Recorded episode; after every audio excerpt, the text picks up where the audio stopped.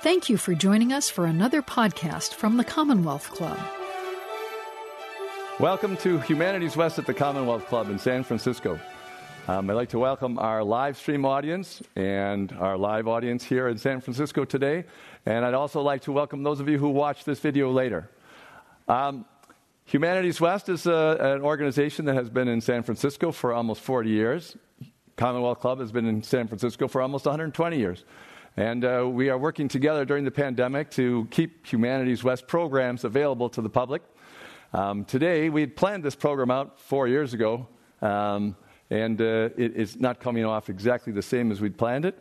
but we're going to bring you a lot of information about the Taj Mahal and about the uh, Mughal Empire family that was responsible for it, Shah Jahan and his family. Um, so let me say a little bit first about the Taj Mahal. So you can see a picture of it, uh, and I'm, everybody's very familiar with it. Uh, the Taj Mahal is one of those wonders of the world, as they call them, um, which cannot disappoint. No matter how extreme the praise is, if you go there in person, you're still shocked by how absolutely stunningly beautiful it is, and also the detail, right down to the detail. It's huge, but right down to the details. It was done so precisely. Um, it reminds me that, you know, we are, I mean, Shah Jahan was rich. He was extremely rich, probably the richest man in the world at the time, or close. Um, certainly not anywhere near as rich as the people that we have today who are rich. We probably have a thousand people who are richer than he is. But we don't seem to build anything like this. You know, we build a lot of glass towers. I, mean, I understand that we, we build rockets to, to the, uh, you know, to, to go out into space if you're rich, right? But, but we don't really build that kind of thing. And I, I, I wanted to put in a plug here uh, to all the billionaires in the audience. uh, that it would be really great, I think, to, to, to think about using some of your money to make something that will last for thousands of years and be a, a, something that reminds people about this high tech civilization uh, that we created uh, in the 21st century.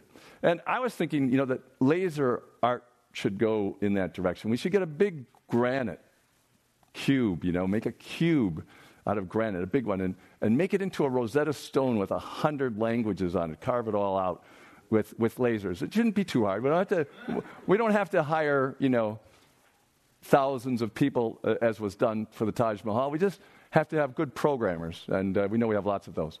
Uh, so something like that. Or maybe, you know, maybe uh, if you're a Platonic, you know, fan, have the five Platonic solids, you know, all carved inside of a sphere, and then etch pi, uh, you know, just the, the numbers of pi all around it going on for as long as we can. Something like that that we could leave behind. So, uh, just, just an idea for, uh, as I said, for the billionaires in the crowd. Uh, so, because what, what would happen if, you know, a thousand years from now, it's still just the Great Wall of China, the pyramids, you know, the Taj Mahal. It, that's what's left, and there's nothing. I know that our, our downtown skyscrapers are not going to still be here. So, that's just one idea. So, now let's talk about Shah Jahan for a little while. So Shah Jahan, um, well, he's considered by some to be the perfect Muslim emperor uh, in the Mughal Empire. Uh, I say Mughal Empire. I was, I, have been saying Mughal my, my whole life, um, whenever I, after I read about it. Um, because that's the way I always thought it was. And I said it the other day, and my daughter said, Are you sure that's how it's pronounced? and I said, Well, maybe not. Uh, and yeah, and, and so I mean, sometimes it's written M O G U L, so mogul, uh, and that is pronounced mogul, um, but that sounds too much like the billionaires I was just talking about. So, so uh, we'll go with Mughal. Um, but I listened. She said, Well, listen on the internet and see how it's pronounced. And I, first one I pulled up, it said muggle. and I thought, Why is Harry Potter involved in this empire? You know? But it turned out that that's the British pronunciation of M-. Um, and the Americans say Mughal and the, the Brits say Muggle. And I think we just figured out where J.K. Rowling got that word from. Uh, so, anyway, for the Brits, it's the Mughal Empire. Um, and I don't know if that's because the, the Mughal, you know, spend a lot of time on, on their gardens and their houses and, and, and not on magic, but, but maybe not. Um, so we are, uh, Shah Jahan, uh, to go back to, to him, uh, Shah Jahan lived the kind of usual life of, of a really rich prince. His name was Prince Khurram um, until he became the Shah, and then it was Shah Jahan. His father was Jahangir, and his uh, grandfather was Akbar, who probably uh, some of you have heard of him.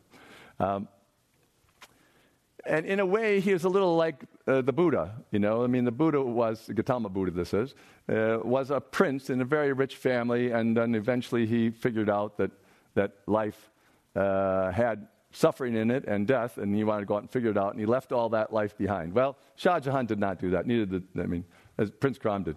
As a matter of fact, at such a young age, you know, he, first of all, he got engaged to Mumtaz Mahal, who the Taj Mahal is named after. It's his uh, favorite wife. He, he was a very devoted husband, by the way, as, uh, unusual maybe for the very devoted husband, and that's how he's known. But he was devoted to all of his wives. So, um, but he, his favorite was Mumtaz Mahal, and. Uh, he, but, and, and I, I, say that seriously, too, because he, he made a lot of political alliances, uh, marriages, political alliance marriage, which was the, the, the, way to go at the time when you were the prince of, a, of the Mughal Empire. Um, because, as I'll, I'll, show later on, um, there were other big empires that were also Islamic right next to the Mughal Empire. Um, there was the Persian one, and then there was the Ottoman Empire. The, those three Islamic empires controlled most of the land, all the way from um, where Greece is, all the way uh, through India. Um, and they controlled it for hundreds of years, basically. So, uh, and they intermarried, and they intermarried in their own families too. So, he had met Mumtaz Mahal uh, when, he, when she was 14, he was 15, something like that. She had gotten a reputation for an uh, outrageous personality of some kind. Uh, she was very, uh, very nice and everything, but she was outspoken in addition, and that was a little unusual. And uh, he liked that about her. And so they got engaged when they were 14 and 15 years old. Um, they showed a lot of restraint. They didn't get married until they were 19 and 20. Um, uh, in the meantime, he got married once or twice. It's not completely clear uh, to other wives uh, for political reasons. He had to be connected to somebody else. But she was not unconnected either. She was the niece of the empress. So the, the, the, one of the other wives of his father, she was the niece of. So that would probably make him, her his cousin. Or it's cer- certainly related in some way. So, in any case, they, they got married at 19 and 20. Um, they had 14 children before she passed away at age 38. Um, she passed away in childbirth uh, with the 14th child. Um, only seven of those children uh, made it to adulthood.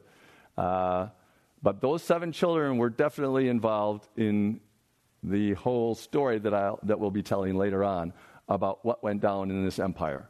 Um, because one of the problems of not having primogeniture, the, the idea that the oldest one wins, is that there is a fight every time somebody had to succeed to the throne.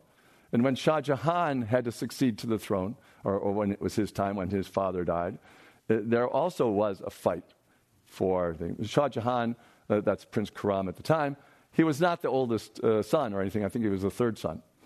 Um, and he had already gotten in trouble with his father because when he was I think uh, 16, 22, in his late 20s, 28 or so, like 16, 22, he um, decided he wanted to be the Shah a little earlier and was kind of getting tired of waiting for his father.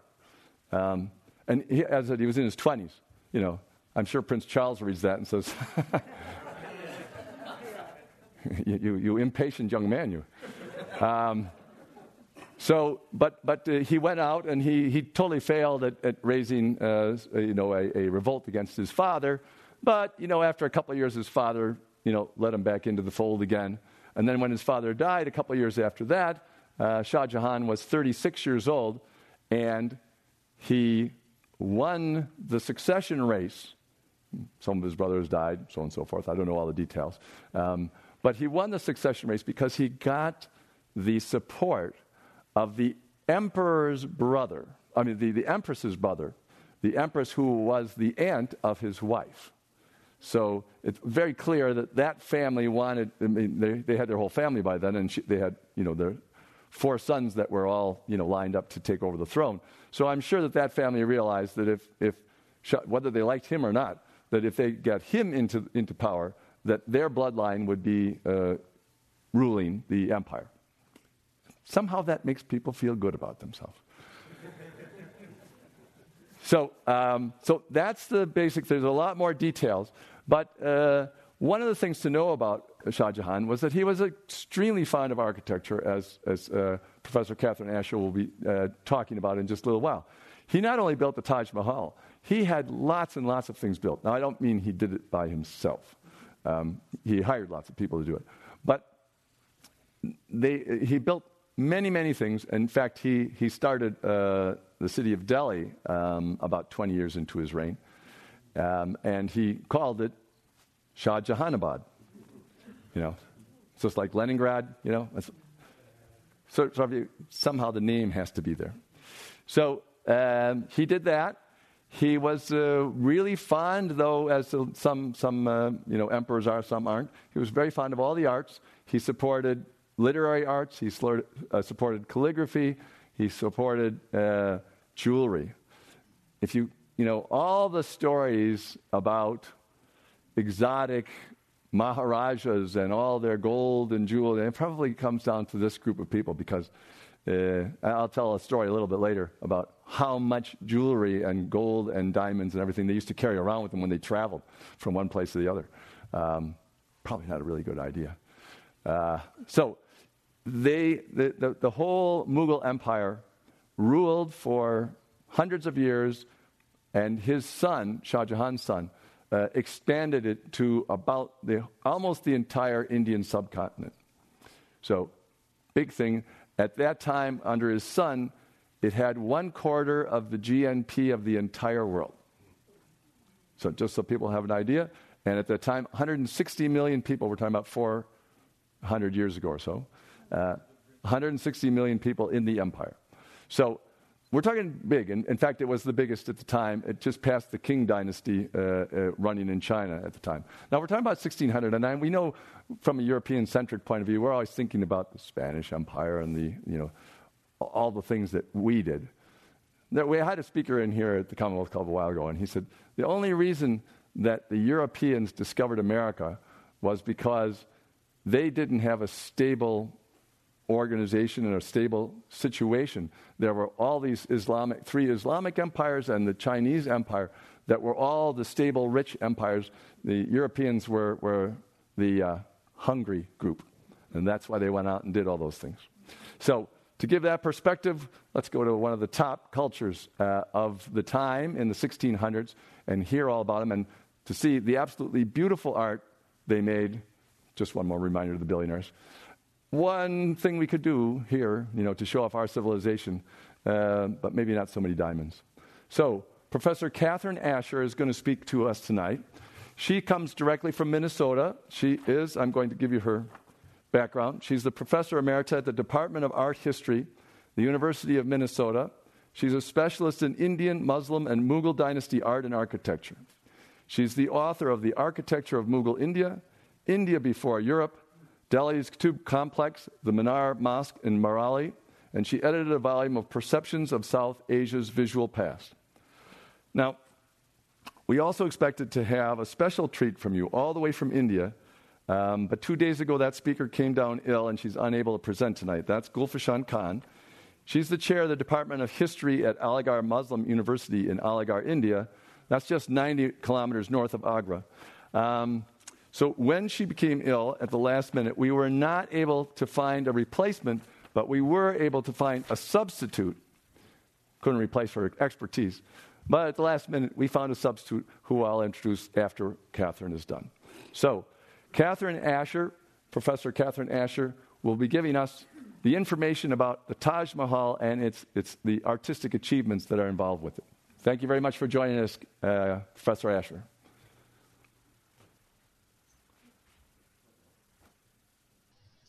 Um, hello, and thank you so much for inviting me to do this. It's a real pleasure. Um, uh, George has already given you some background, some very interesting background on the Taj. I am going to speak to you specifically about the Taj that is in the city of Agra in India, that was built between 1632 and 47 for the very queen um, whom he just discussed, Mumtaz Mahal, who was his favorite wife who died in 1631. Before I really start talking about it, I just want to mention that while we call this famous white marble building the Taj Mahal, and it had a nickname, the Taj Mahal, early, early on in its construction, that it has an official name. And the official name is the Illumined Tomb. And I'll come back to that in a bit later. Uh, just to remind you that Shah Jahan is the patron. Um, he is has just been told you is a, a, a, a, an enormous figure. I'll give you some more details on him, but this portrait that we see of him standing on a globe. Um, his name literally means King of the World, with a halo around his head, showing what is understood by Mughal emperors that is, that they are semi divine. And he is literally crowned by angels who are carrying a crown to crown him from heaven. In other words, what we have with this emperor is an emperor who sees himself as not simply a territorial ruler, but someone who is um, commanding both the heavens and the earth. Again, we'll come back to that. As mentioned, um, the Mughal dynasty descends not only from Genghis Khan, but very specifically from the great warlord Timur. Timur, who by his death in 1605 literally commanded a territory that went from um, the Black Sea of Turkey all the way to the Indian subcontinent and certainly up through Central Asia. Timur was, um, as I said, he was famous for his territorial control, and under his sons, the Timurids became world famous they became the most exquisite patrons of paintings. You see here a page from a Timurid manuscript of T- the Emperor Timur holding an, an audience from his great book of, book, book of victory to monumental architecture. Uh, the Timurids, for example, had an emphasis on soaring buildings, domes, minarets, and exquisite interiors. And these are the very things that deeply influence the um, developments that we're going to see under the Mughals. The first Mughal was a, a Central Asian prince. He actually came from what is today modern Uzbekistan, um, and he ruled for only a short while from 1526 to 30. Here we see a posthumous portrait of him. And among the things that this short lived emperor did, aside from establishing Mughal rule in India, the Mughals really should be called Timurids. They're actually descendants of Timur. Um, but they took on the name they they were given the name Mughal. They never would have called themselves Mughals um, by uh, the people of India. Babur was famous for constructing gardens. Now, gardens might seem like a somewhat frivolous pursuit, but the Emperor Babur considered himself as a master gardener, as he saw his ability to control and temper what he called unruly Hindustan mm-hmm. as literally a metaphor for his ability, as I said, to to be a good gov- to, to, to govern well.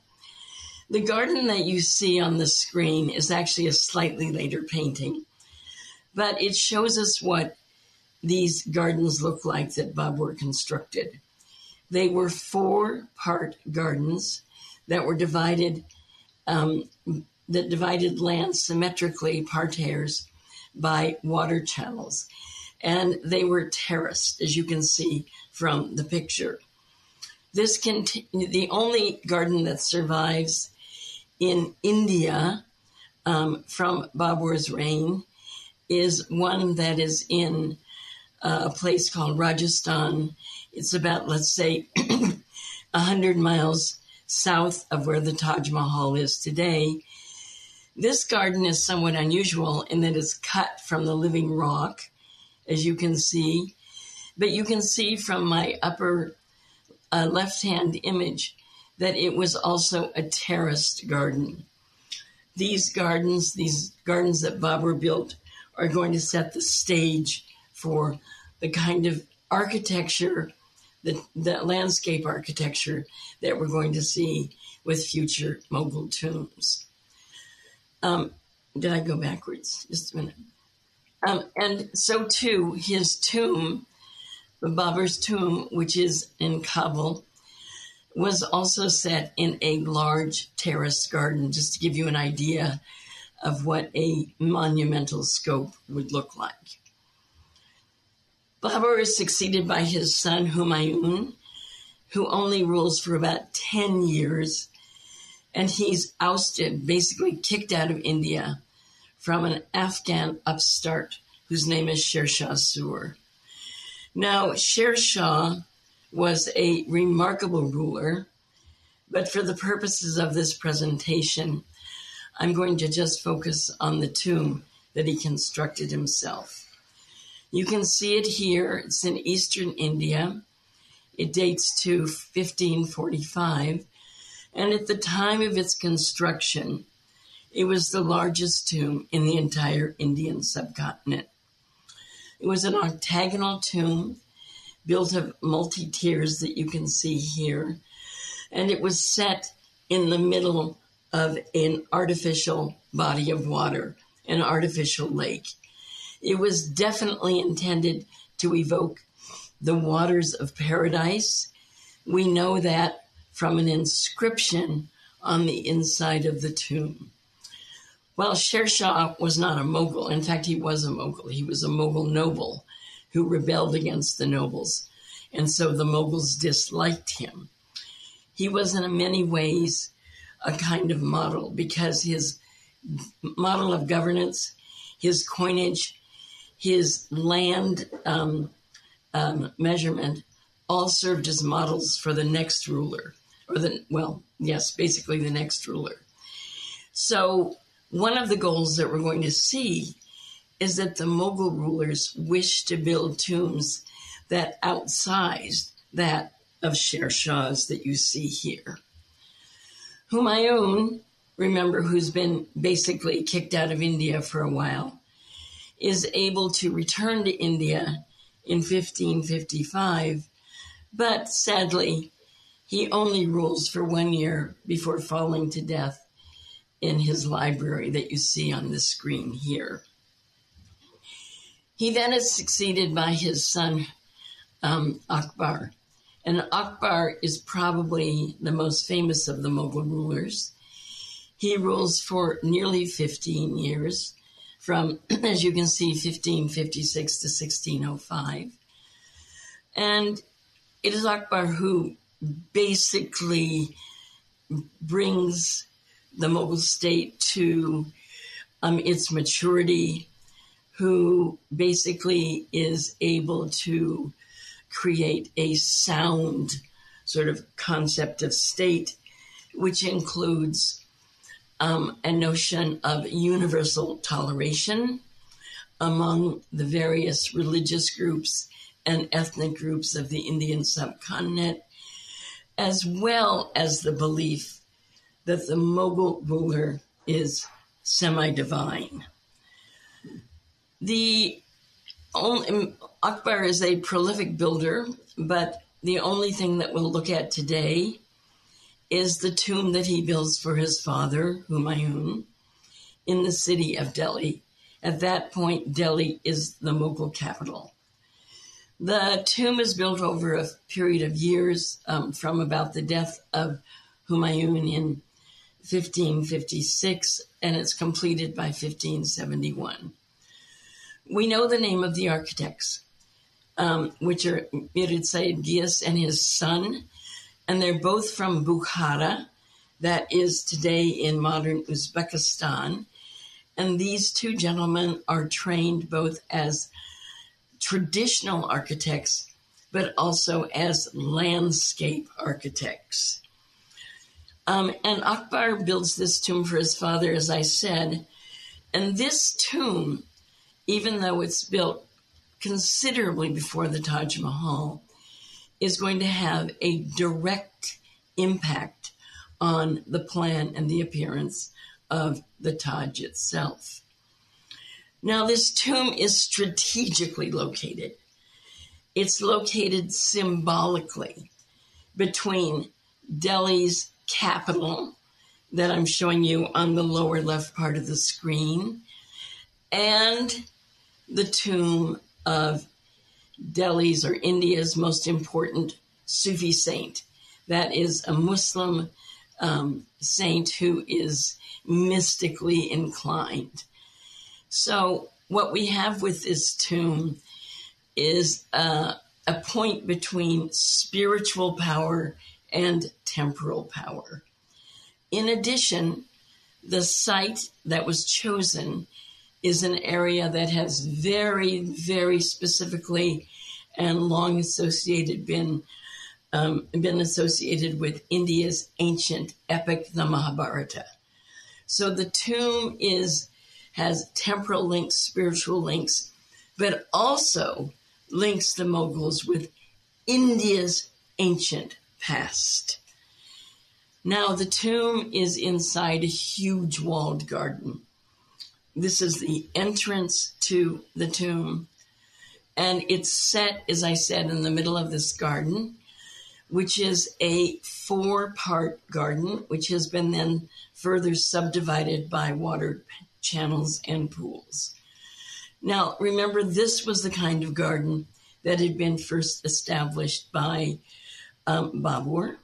And remember, I mentioned that this kind of garden had political overtones, had political implications.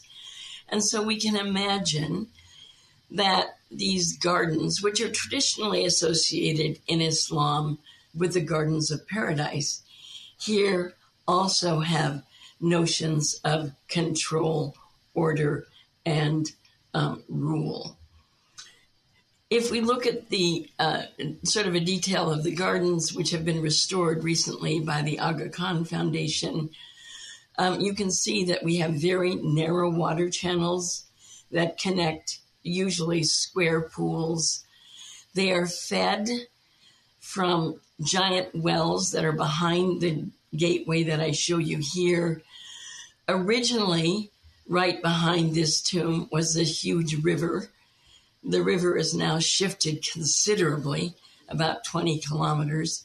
And today, unfortunately, there are train tracks there. But you can see that water is fed um, into these channels by these, and the water from these wells that you can't see comes down these um, slopes, which are carved in a chevron that is a zigzag pattern to make the water look, look like it's flowing even faster than it is. We don't know exactly how these tomb gardens were planted, but contemporary paintings give us some ideas. You can see that we have trees.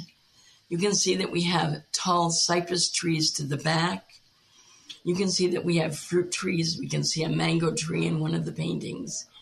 We can see banana trees in both of the paintings. Today, if you go to any of these gardens and tombs, including the Taj, you'll see grass. That is a British colonial invention. Mm-hmm. What you would have seen at the time would have been flowers in each of the parterres, and it would have been made, organized so that at least throughout the year, some parterre would have had um, um, um, flowers in them. If you look at the back of the painting on the left hand side, you can actually see a depiction of the well, the kind of wells that were used. Uh, you can see that there's a kind of string of clay pots. These clay pots would go deep into the well, pick up water, and then put it through a spout. If you look at the edge, the right hand edge of that painting, you can see a lion spout that is pouring, spewing forth water and then this water would be fed into the channels, just to give you an idea of how that worked. Now, the tomb itself is huge. It sits on a enormous plinth, um, which was very high, and you can see that there are niches that lead to rooms on the plinth. Originally, those chambers would have been intended for the readers of the Quran that would have taken turns, but there would have been somebody reading from the Quran 24 hours a day, especially during the Urs, that is the annual commemoration of the king's death. That is an Urs in Urdu in Persian literally means marriage. And this is the day, death is the day of one's spiritual union with the divine. The tomb takes on an Indic air by not being tiled as it would have been were it built in the Timurid homeland, but we see that it's faced with red and white stone.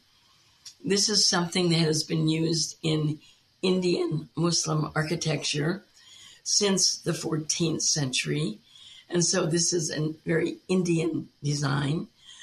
But the tomb's shape, which is what is known as the Baghdadi octagon, or literally an octagon who, that has unequal sides, chamfered sides, is a Timurid tradition. I'll come back to that in a minute.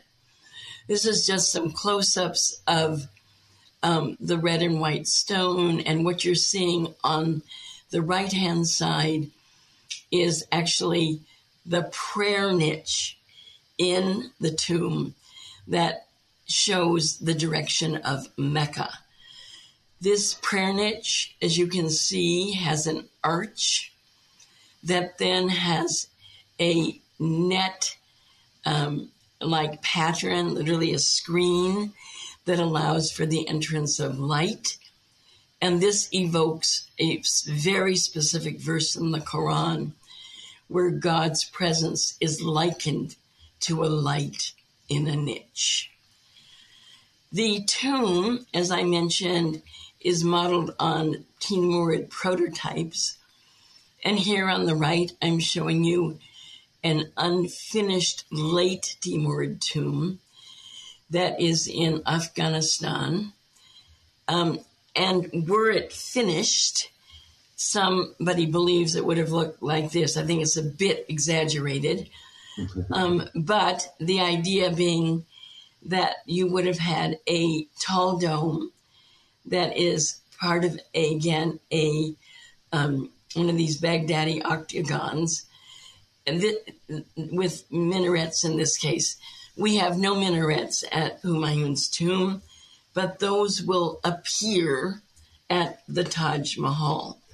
So while the facing the stone cladding of the tomb is very Indic, the actual design is very Timurid in inspiration. So is to the interior of the tomb. Indian tombs until now have had a single chamber.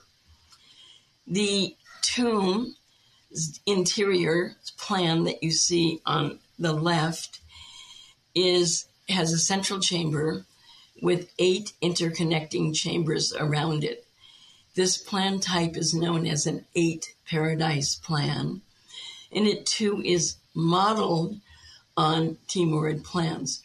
What you see on the right is the plan, interior plan of that in unfinished tomb I showed you from Afghanistan. Now, if you look at it, you'll see that those chambers are not totally interconnected. You'd have to go into the separate central room to go into the ancillary chambers. At Humayun's tomb, you can see that while somewhat convoluted, they are all interconnected. And this would allow for circumambulation of the deceased. Circumambulating a tomb is a practice that was done to Sufis, that is, deceased mystic Muslim saints. Under the Mughals, we find the line increasingly blurring between the divine and the temporal. This is a image, uh, two images of the interior. On the right, you see that prayer niche, that mihrab that I showed you from the outside. Now you can see it from the inside. And while this interior of this tomb is more austere than perhaps its Timurid prototypes, its interior space is vast and is creates a kind of solemnity um, that is very uh, typical of what we're going to find in Mughal um, funereal architecture. Now, Akbar did many, many things besides build his father's tomb. But for the purposes of our talk today, we need to move on to his son and successor, whose name is Jahangir. He rules from 1605 to 27. And the painting I'm showing you here is a double page composition and it has significance, I think, for two reasons for our purposes. One is that Jahangir, whose name means world seizer, is being handed the globe by a Sufi saint.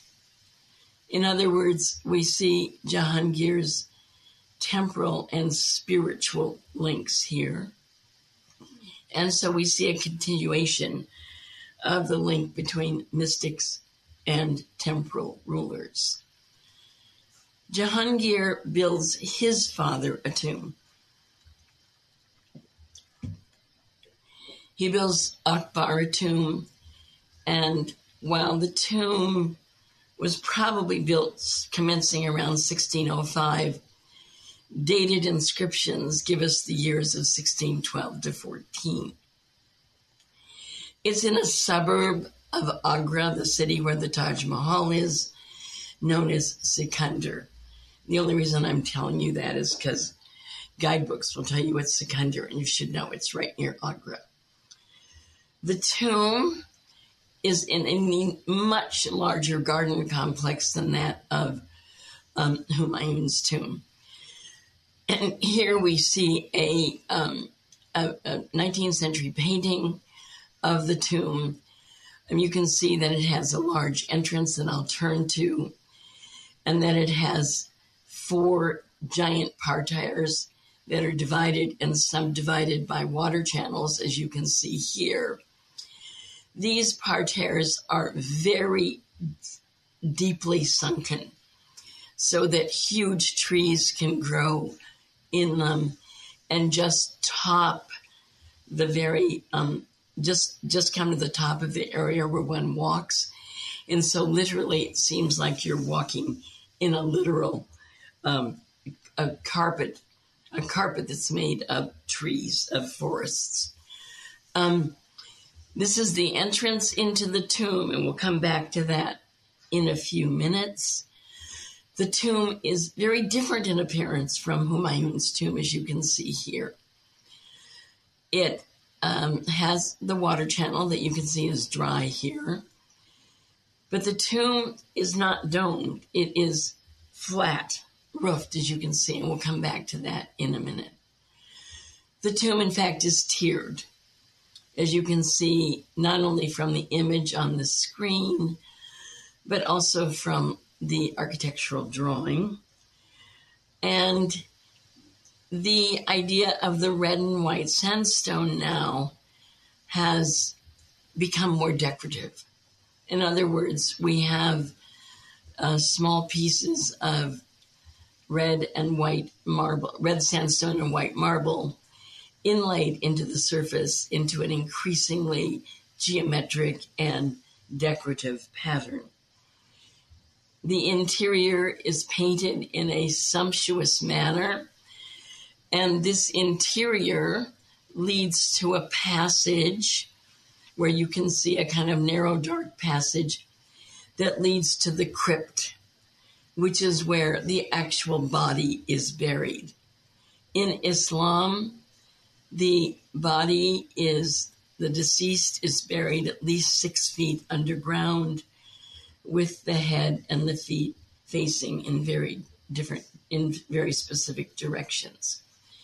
The crypt today is austere, as you can see here, but we know from writings of European travelers who were there in the 17th century that originally the walls of these crypts, this crypt, was painted with Christian imagery.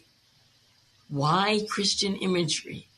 Well, remember I told you that the Mughal rulers perceived themselves as being semi divine.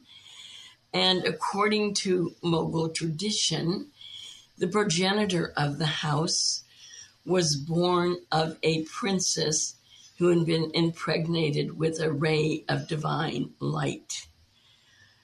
Images of Mary, Christian images of Mary, were a perfect vehicle for expressing the semi divine lineage of the Mughal house.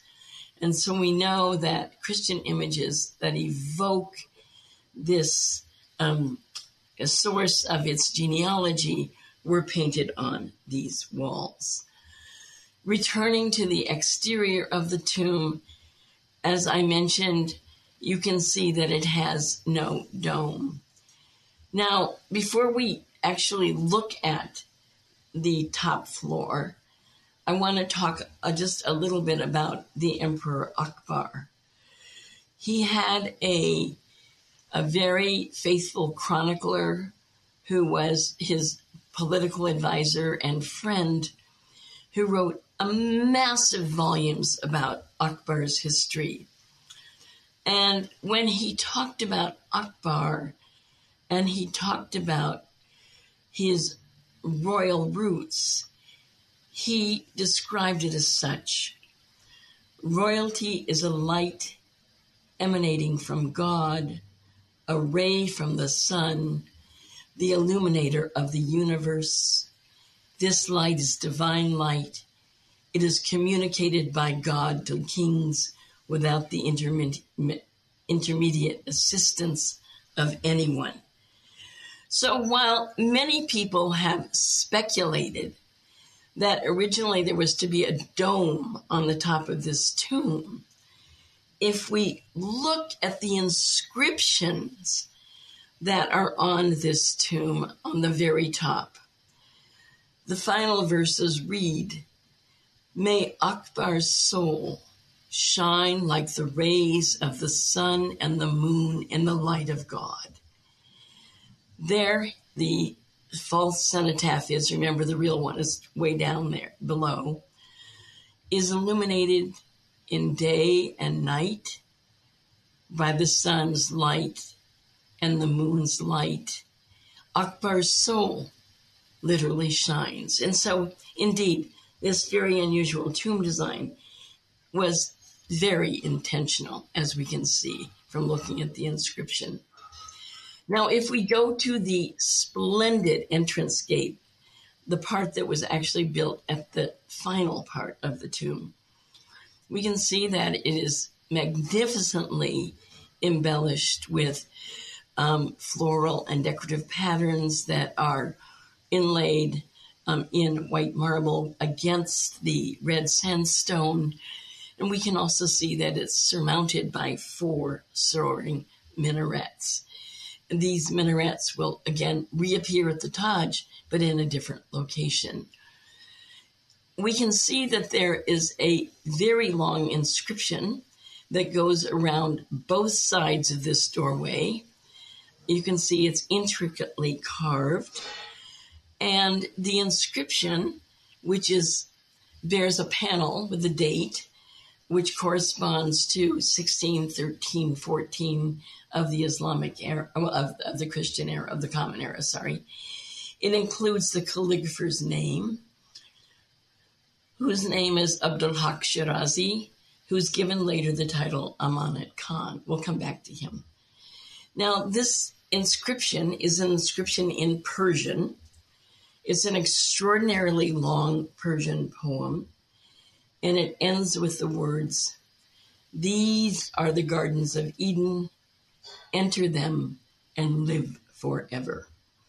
So we have inscriptional evidence that these tombs, these Mughal tombs, that seem to be little paradises on earth, indeed are intended to be replicas of paradise, literally tended to be visual replicas of paradise. In 1611, Jahangir, remember he's the one who just built Akbar's tomb, he marries a woman named, well, who he names Nur Jahan, her name means light of the world. And she's extraordinarily powerful. She is the aunt that George mentioned um, of actually the later queen, Mumtaz Mahal. She's extraordinarily powerful. Um, and she even issues, for example, coins in her own name. She holds enormous wealth she controls trade routes, collects taxes. And, and this is just one of the caravanserais, that is um, a place for um, merchants to stay um, that, that she built on a road between Delhi and Lahore. She, her father was the Mughal finance minister and his picture is on uh, the left hand side. He's corresponding with the Emperor Jahangir there, talking to him. Her father was known as Dawla, which means pillar of the state. Her father died in 1621, and that was only six months after um, his wife, Nur Jahan's mother, had died. Excuse me she builds for them a tomb in the city of Agra, that is the same city where the Taj Mahal will be built. The tomb takes quite a long time to build. It's not because Nur Jahan's short of money, it's because, as you're going to see, of the sumptuous inlay. The tomb is um, also set in a four part garden. You can see the water channels here, devoid of water, are getting a little wider than they had been before. Uh, the inlay, as I said, is amazing. Here you can see that semi precious stones have been put into the white marble in a manner known as pietra dura. That is, they're they're put in like almost like a jigsaw puzzle. On the lower level of this tomb, we tend to have geometric and some floral patterns. But on the upper levels, we tend to have things like wine vessels. Uh, these slender flasks are wine vessels. We have fruit, we have flowers. In other places, we have cypress trees. These are references in Persian poetry, again, to the divine. The cypress tree is a metaphor for the beloved, who ultimately is God. The wine vessel is a reference to the intoxication that one feels having union with the divine. The fruit that one sees is the promised, um, uh, the promised uh, fodder, the food of paradise that is found on the day of judgment for the faithful. So we see references again to paradise. The interior of the tomb is again a hasht bihisht, that is an eight part paradise tomb, a reference to the multiple levels of paradise.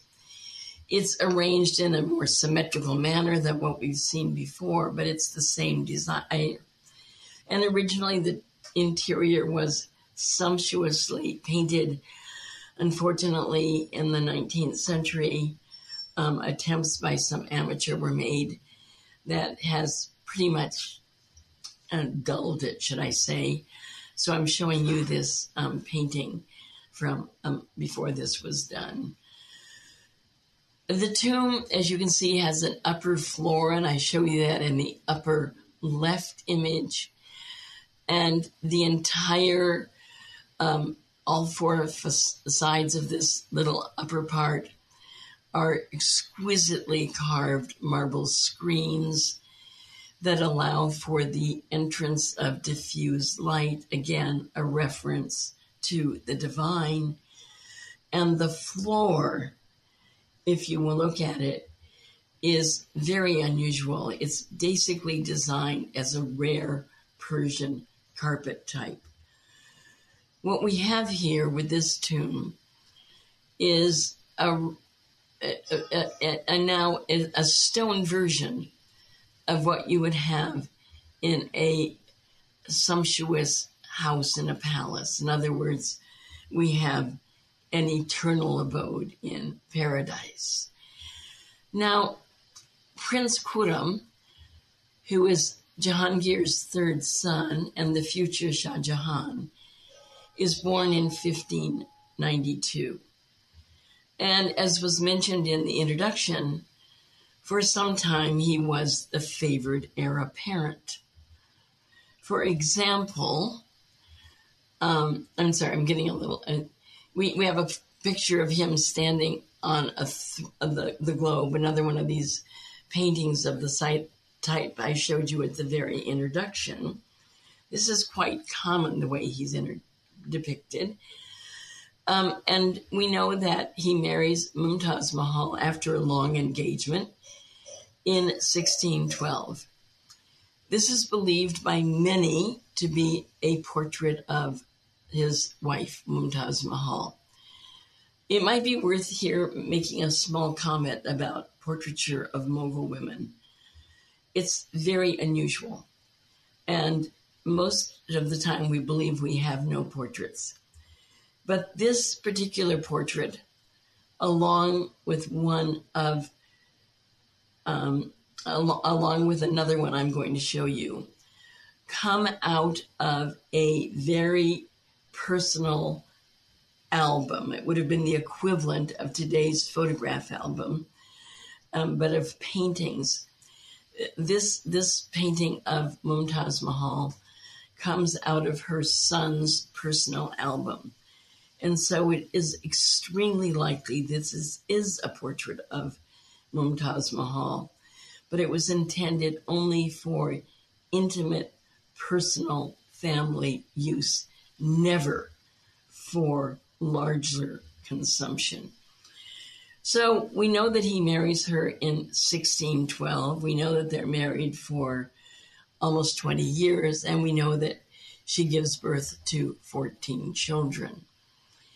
In the meantime, uh, the future Shah Jahan is doing brilliantly on the military front. His father, Jahangir, is not much of a military man at all, and he relies on the future Shah Jahan, Prince Khurram, to uh, win multiple important military victories, which he does. And in an official history, for example, we see him being awarded with um, turban ornaments in very ceremonial um, situations. But by 1622, things start falling apart. That is, the Queen Nur Jahan begins to realize that the future Shah Jahan, Prince Khurram, is not going to follow her particular political agenda and convinces uh, Jahangir to have her, to have him, I'm sorry, sort of disowned, and he becomes, he is called Bidaulat. That means without authority. And then he begins that rebellion that was discussed in the introduction. However, by 1628, that is one year after the death of his father, he's able to accede to the throne. Now, Shah Jahan has a very certain vision of himself. I'm showing you two paintings on the screen.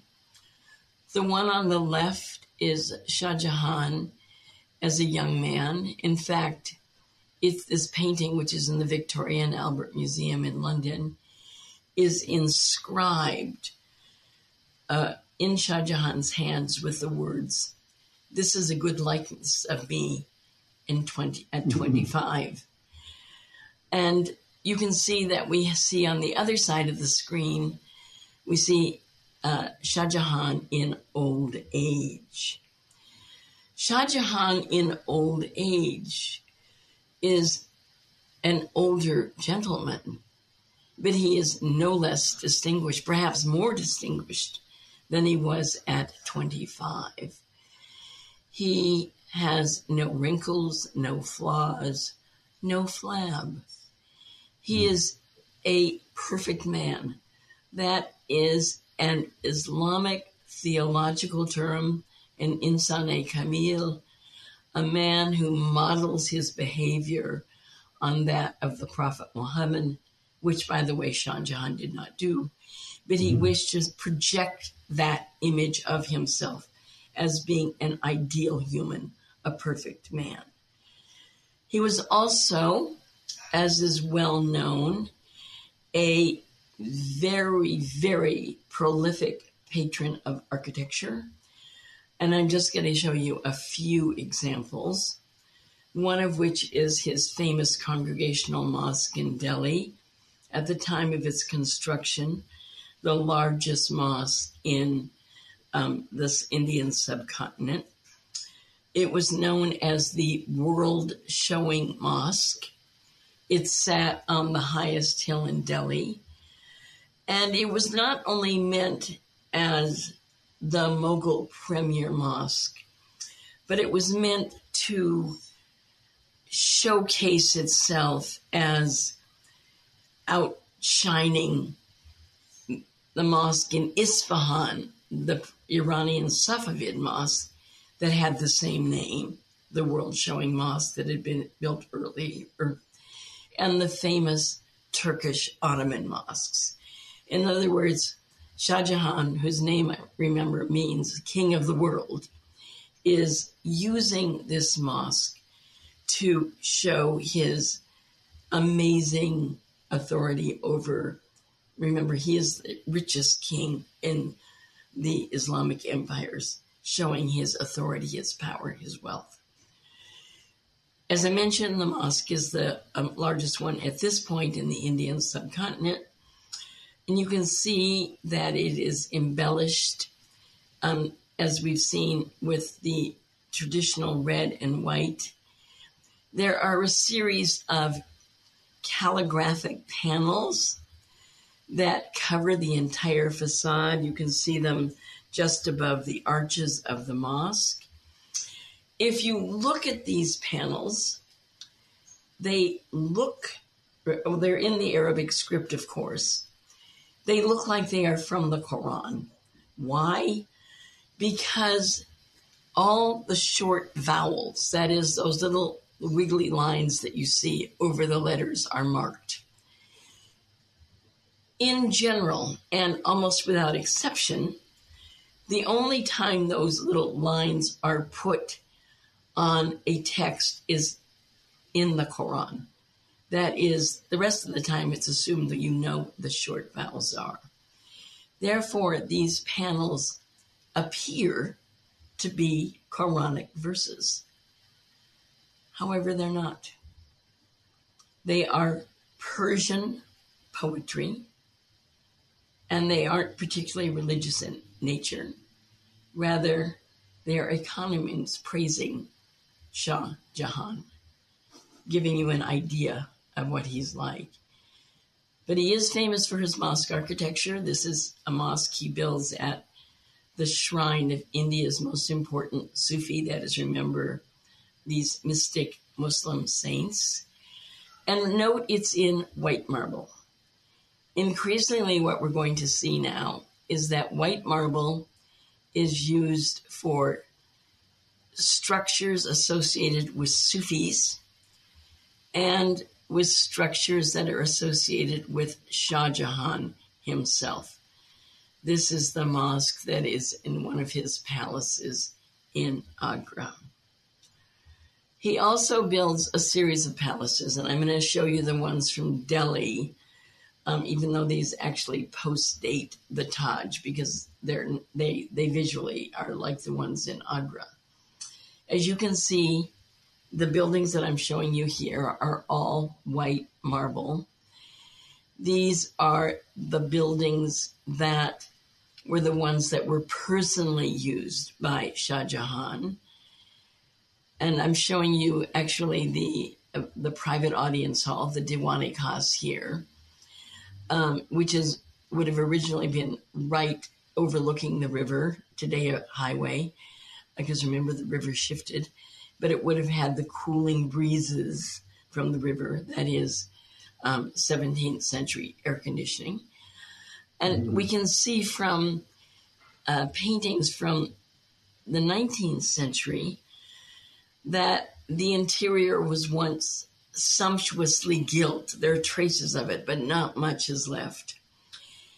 The interior ceilings were all hand hammered silver. They were taken away uh, later on by a rival um, company. And you can see that the eaves of the exterior of the building were extended with um, red awnings, which is the imperial Mughal co- co- color.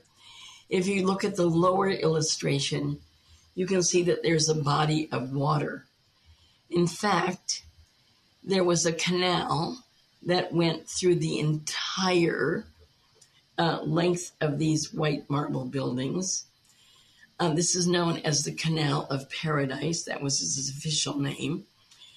And you can see it in the middle. There's a great fountain that looks like a giant lotus flower. You can see it in the detail in, sorry, the upper left, uh, right here. And it was once inlaid with semi precious stones, carnelian, jasperite, um, other stones.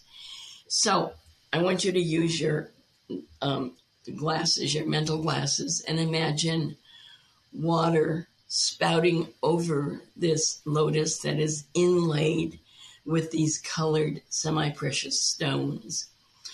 I want you to imagine the gilt still painted all over the ceilings and to know that the verses of a Persian poet were painted on these walls that read, If there be a paradise on earth, this is it, this is it, this is it.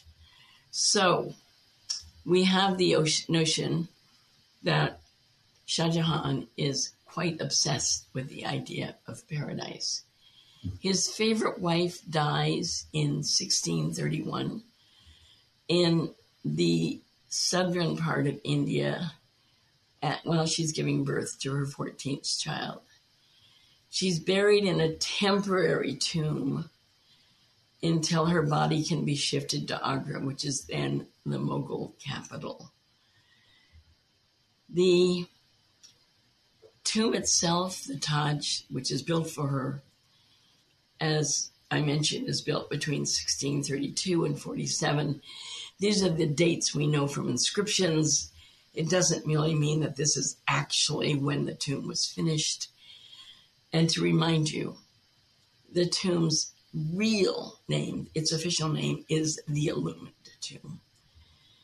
So the Taj Mahal is obviously it captured the imagination of many for a long time. We have the Daniells who made aquatints of it. We have the famous Indian painter Sitaram who painted the Taj in the early 19th century when its gardens were still completely overgrown. We have the Taj being used as one of the biggest advertising symbols for quite a years, mm-hmm. quite a while. Um, Johnnie Walker Black, when Shah Jahan saw the contractor's bid, did he say make the pool a little smaller? trying to say that his product is superior.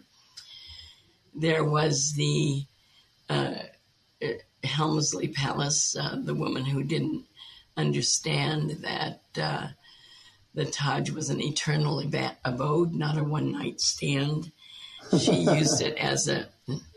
You could you can still get these these jigsaw puzzles where over a thousand pieces you can put together your own Taj, or I like this one, the advertisement for Greek olive oil with an Arabic name with a picture of the Taj Mahal. Obviously, a superior product. Um, your China could be built like the Taj. And for a while, quite a while, the government of India was using the Taj as a advertisement to come to India, the closest thing you can get to heaven on earth. The famous Doris Duke built in her famous Shangri La Hawaii estate a bathroom completely inspired by the Taj Mahal. In Bangladesh, a, a gentleman, a film star, built an 58 million replica, so called, of the Taj. The Taj does not have pink lining on it. Um, that he built because he felt badly that people in Bangladesh couldn't easily go to India to see the Taj. And just last year, an Indian in a fairly small city uh, built a replica of the Taj, the third the size of the original, as a home for his wife because he loves her so much. Mm. Now, not everything is as cheerful. Right wing nationalists use the Taj for their own agenda. They claim it was a Hindu temple and it's part of a larger pernicious agenda to erase a Muslim and a Mughal past. But turning to the building itself, you can see in this aerial view that the Taj covers an enormous complex. It is not just a tomb, it is not just a garden, it has an enormous entrance gate, a huge forecourt, and a huge village in front of it that was built for the artisans who actually worked on the Taj. Across the river from the Taj was a second garden that was really part of the larger complex, known as the Moonlight Garden. There was a reflecting pool, as you can sort of see um, in this aerial vi- version here. It's not in very good shape anymore. That was used to capture an image of a second Taj on moonlit nights. Um, the Taj Mahal was not isolated. It was part of a of many um, garden and tomb complexes that lined the river as you can see here in this um, a, a, a, sort of reconstruction sketch that was done by Ebba Koch and her her colleague. You can see that the Taj is far larger than any of these other complexes, but it wasn't isolated. It wasn't alone. the name of the architect only became known to us in a generation after Shah Jahan's death. He was so in control of it that he really wished that he could be the considered he could be considered the the the the builder, the um, the architect, the the mastermind, and probably in some ways he was behind it. Um, it was built, as we know, over a long period of time, and again, Ebba Koch um, and her colleague have um, sort of reconstructed how it looked over the period of the first two Urs. That is, remember, I told you the Urs is that anniversary of the the of the, in this case the queen's death. That is, remember her marriage with the divine. Um, and so you can see that it comes up slowly. Um, but we know where the marble came from. It comes from a quarry called Makrana, which is about 200 kilometers or so to the west of the city of Agra. It's still used as a quarry today. Um, and we know that um, uh, Shah Jahan sent out a, an official order um, to the um, prince who actually controlled this area, saying, You may not use this area for yourself. I need all the marble. I need all the oxen. I need all the carts for my building projects. At this time, he was not only building the Taj Mahal, he was also building his Agra fort and other structures as well. So we have to realize that there were multiple, multiple projects going on at the same time. I mentioned to you that there was an entire village built in front of um, the complex, and this is a modern view of it. It still exists, of course, many of the older structures are now replaced with newer ones. Um, and here again from Ebba Koch's uh, work, we can see that there is a first a forecourt um, where one would probably park one's weapon, among other things. Mm-hmm. Uh, then one would uh, uh, go into the court that leads you to the entrance, and then in to the gardens itself, you can see in the case of the Taj that there are channels that divide the land into parterres, but there is one single fountain in the middle that then leads you to the mausoleum.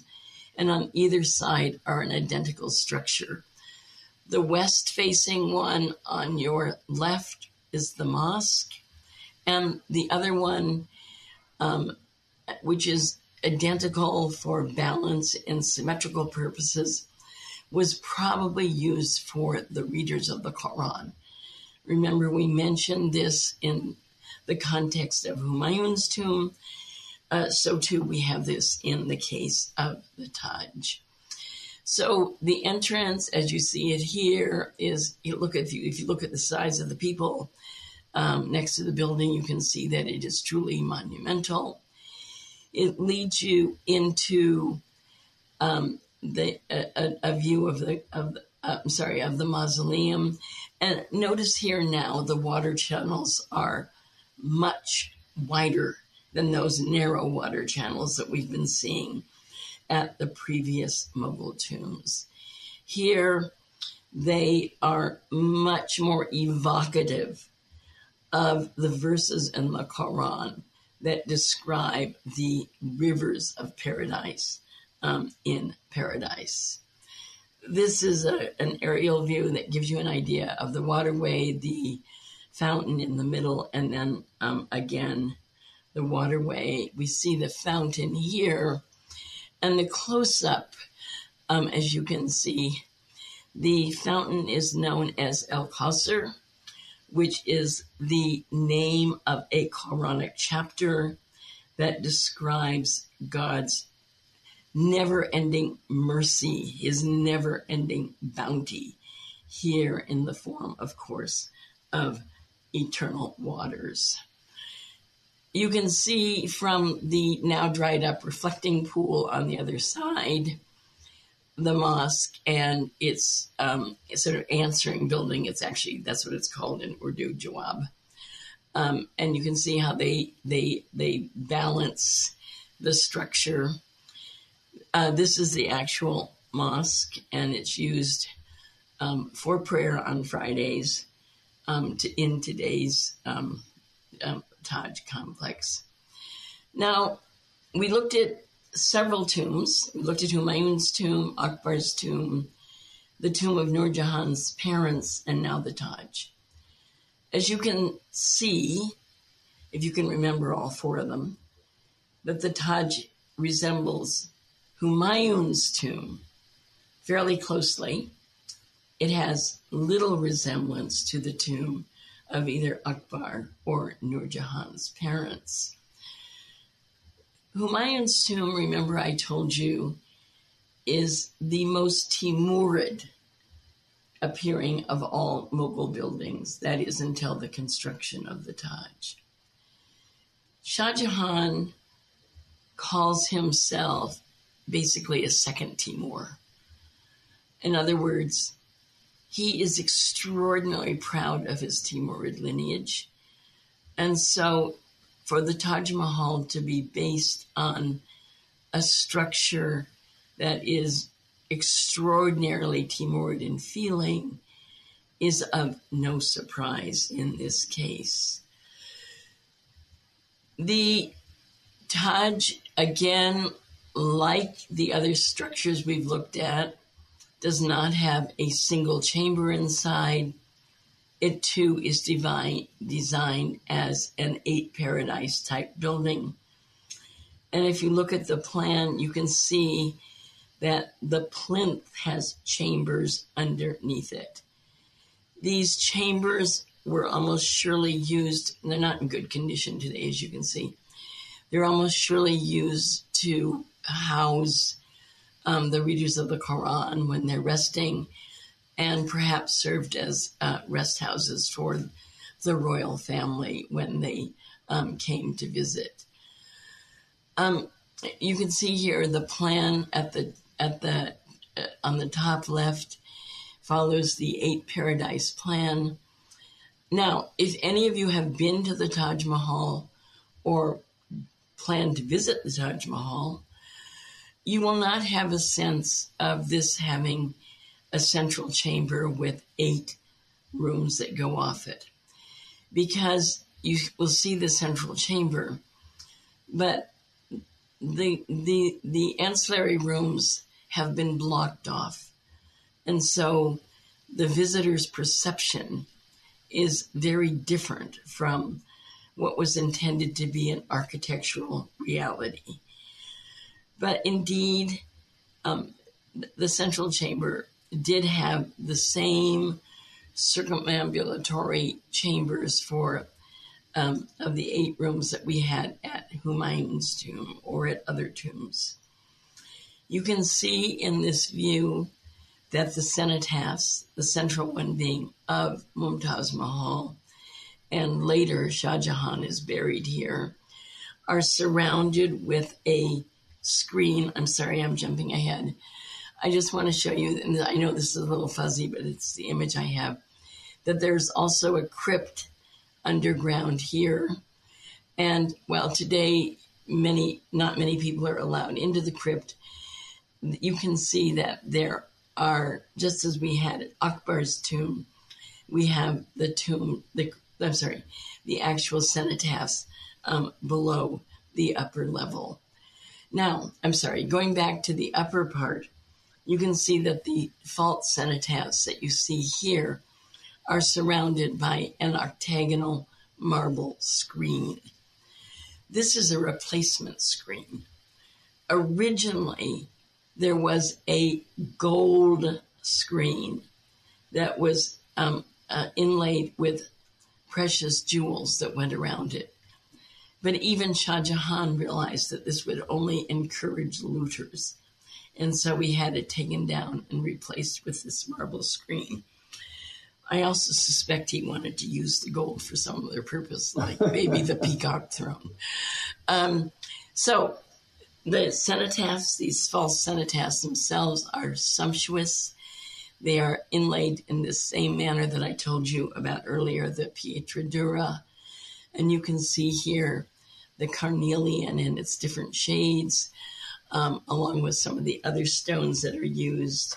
Um, these include lapis, although you can't see lapis here. Um, jasper, agate, other stones are inlaid extremely carefully and they're chosen for their nuanced shades, um, giving this extraordinary um, detail to the structure. Now, the tomb itself is white marble. And we've already talked about white marble as being associated with saints' tombs and also royal presence. The again, we have this blurring here of the two. And the Taj changes color with every change of the sky. I've been there. I've been there at eclipses. I've been there in brilliant sunlight. I've been there when rain's about to start. It's always changing color. And again, this is intentional because remember, it is literally an emanation of divine light. This light that marble that absorbs light. I think it's no accident that this structure is pure white marble. There is, however, detail, and this includes inscriptional panels that go, as you can see, around the arched entrances on all the sides. The calligraphy is exquisite, as you can see here, and it's designed by the same man who designed the calligraphy on Akbar's tomb, Abdul Haq Shirazi, who's known as Amanat Khan. Every inscription on the Taj Mahal, unlike that at Akbar's tomb, remember that was all Persian poetry. Every inscription on the Taj Mahal is derived from the Quran.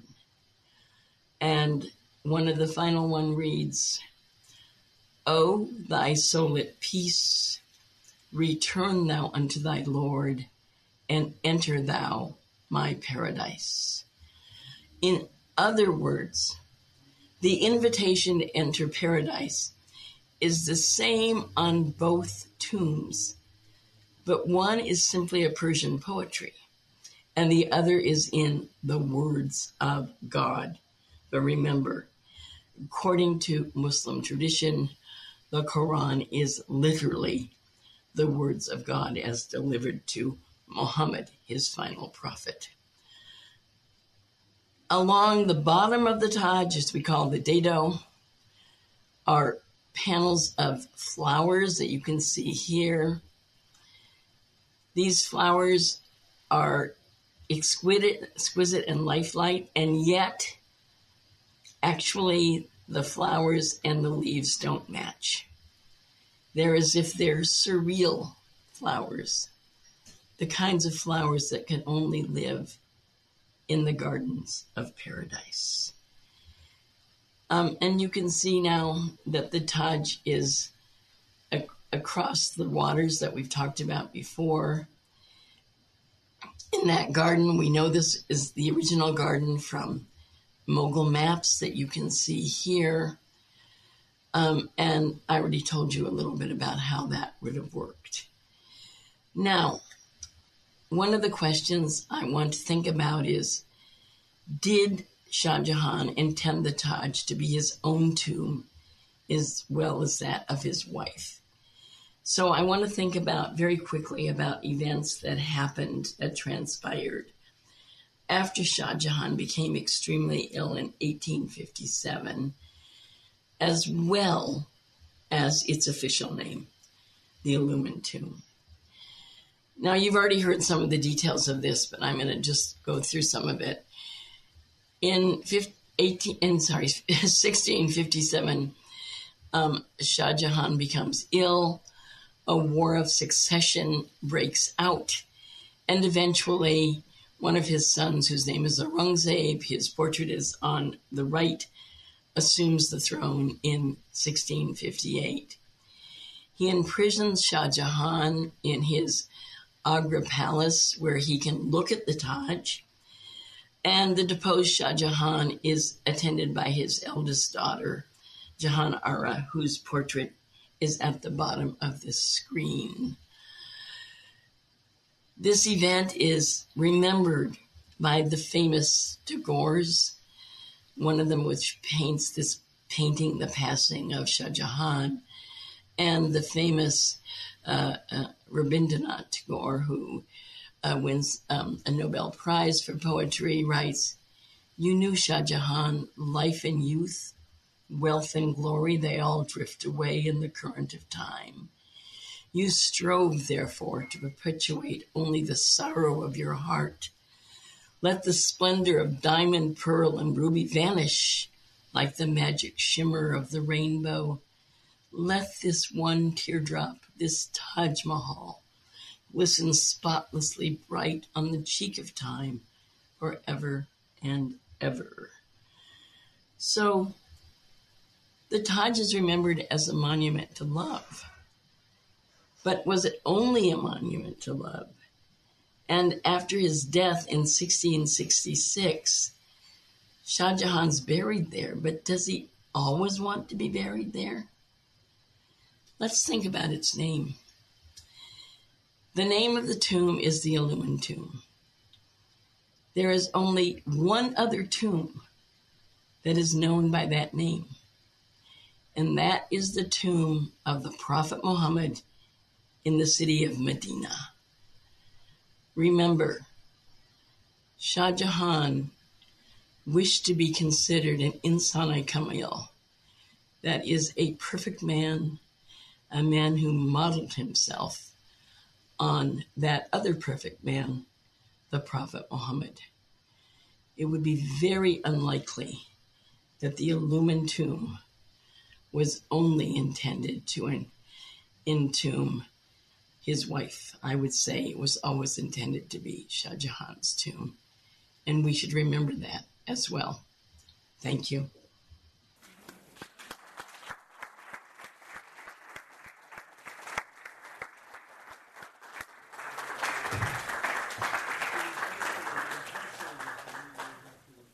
Thank you very much, Professor Asher. That was absolutely exquisite. Um, and, and, again, thank you for picking up some of the material um, that Gulfishan Khan was going to speak about. And uh, I'd like to let the audience know that if you have any questions for Professor Asher, you can write them out on cards, uh, and uh, we'll collect them for the Q and A afterwards. And uh, then we'll move on to the next thing, where we're going to talk about um, Shah Jahan's passions: family, politics, and architecture. Well, architecture has been covered um, by uh, Professor Asher. And as I said, uh, Gulfishan Khan was going to speak on part of this topic, um, but she couldn't make it. We found out two days ago that she couldn't make it, so I had to ask, you know, who do I know that knows enough about Shah Jahan to give this uh, part of the lecture on two days' notice? Uh, and and I, I have no people who are know this, but I only knew one person who was foolish enough to do that. And here I am.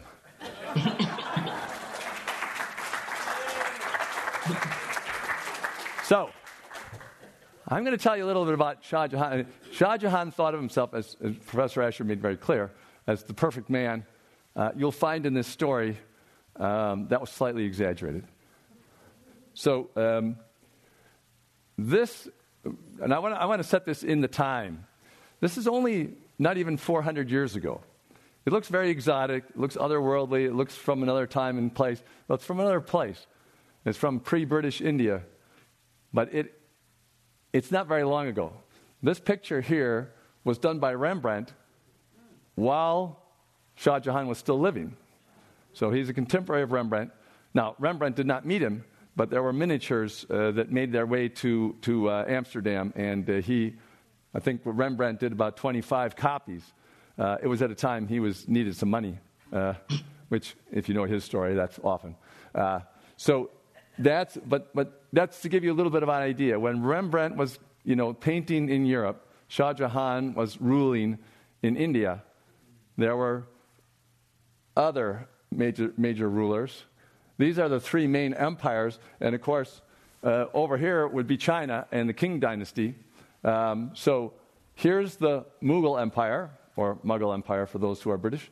And here is the Persian Empire, the Safavid Empire, and here's the Ottoman Empire. Now, just so that you have a clear idea about the time frames, the Ottoman Empire lasted from 1300 to 1923. That's, you know, a long time, 600 years. The Persian Empire lasted from 1501 to 1722, and the Mughal Empire from 1526 until the final parts of it were put to an end by the British in 1858. We're talking about Shah Jahan being the Mughal emperor from uh, 1528, I'm sorry, 1628 to 1657, 29 years, right in the middle of the 17th century, and right in the middle of the power of those, all those Islamic empires. So, for 100 years before and for more than 100 years after, this was all going to be Islamic empire. And I, I think that that's useful to keep in mind. He was, uh, he was not under siege from uh, neighbors, he was under siege from inside, you know, lots of his subordinates. So the Mughal Empire uh, covered this much of India at 1605. That was at the end of Akbar's reign. And then Jahangir, Shah Jahan, and his son Aurangzeb made it come out that, that much further. So let me go back just for a second. So that's, that's how the, the southern part was expanded by Aurangzeb. Uh, these areas down here, Shah Jahan expanded a little bit out to the northwest over there. But he did not do that much expansion of the empire himself.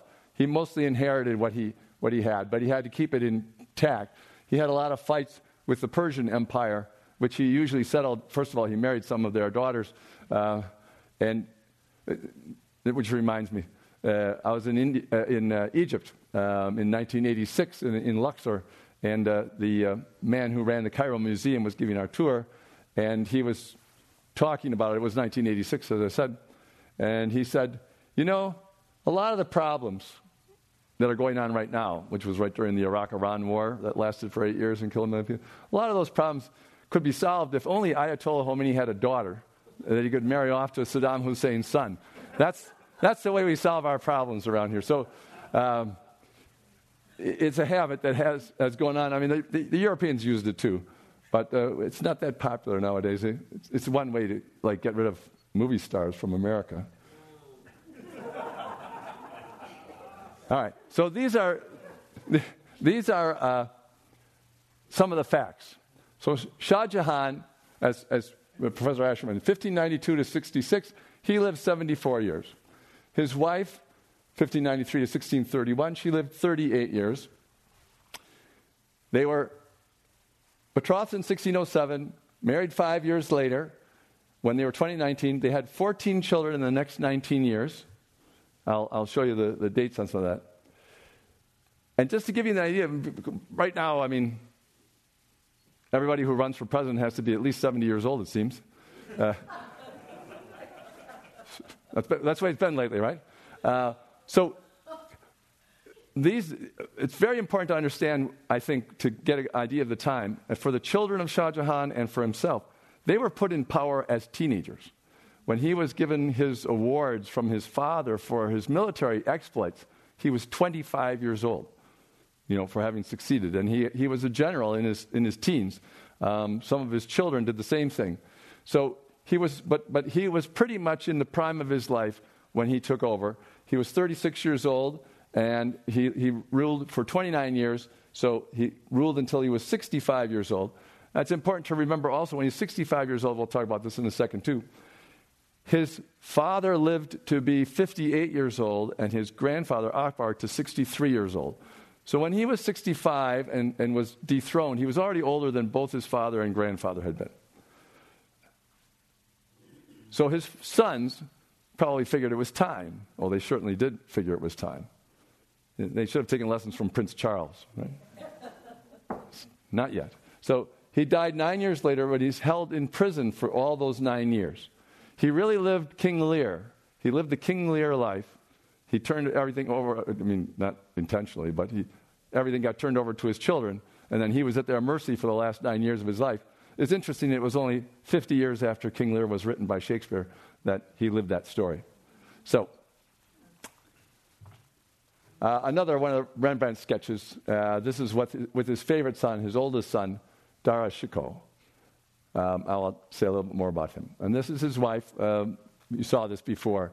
So uh, you have all the information. Uh, it was very interesting uh, what Professor uh, Asher said. I read the same thing recently that usually the portraits of the women uh, are, are made up, idealized, have no idea what, the, what they really look like.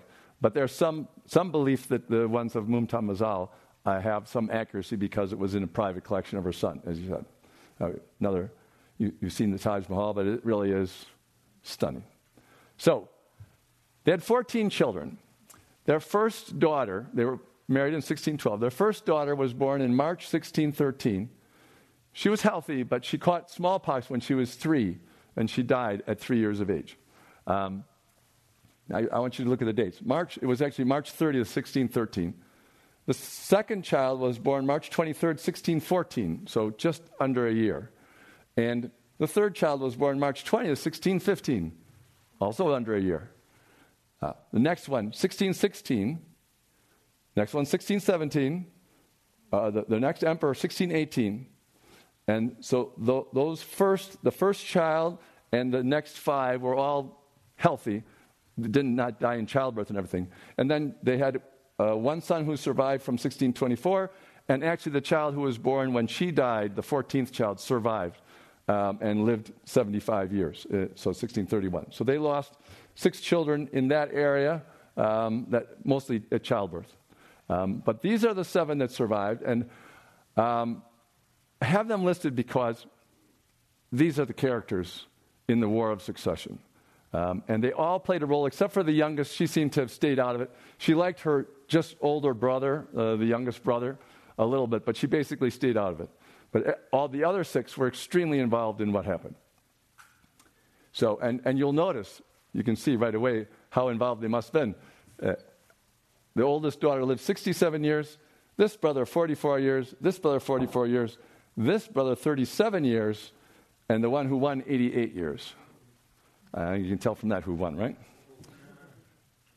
So, uh, this is perhaps not an accurate picture, but this is Princess Jahanara. This is the oldest uh, surviving daughter. There was one older daughter that died of smallpox at three. Um, so she's the second daughter. She sounds, from all the records, it's very hard to tell from history, you know, how accurate the stories are because it depends on who writes them and everything. Um, but she seems to be an ideal person in so many different ways. Uh, one, she was very competent, very intelligent. She ran her own businesses. She owned ships. She did uh, just like her, uh, I think it would be her great grandmother uh, did, that was mentioned by Professor Asher. She ran her own businesses, made a lot of money from that. Plus, she had uh, money from uh, being the princess. Um, and she got interested in Sufism, uh, which Sufism, for those of you who don't know, is, is sort of like um, the, the mystical version of Islam. Some people in Islam don't believe it's Islam. Of course, they think it is part of Islam. Um, a, little like the Kabbalah in, in Judaism. The, uh, the interest is in the mystical side of life, and as you can tell from Professor Asher's uh, lecture, a lot of the arch- architecture was based on those ideas. Um, she was a very diplomatic woman. She didn't seem to ask for anything for herself much. I mean, she, she had plenty of money and so on, and she had jewels, etc. But she wasn't politically ambitious herself. Um, she favored the next son, who was the oldest son, Dara, um, and she shared her interest in, Sufi, in Sufism with him.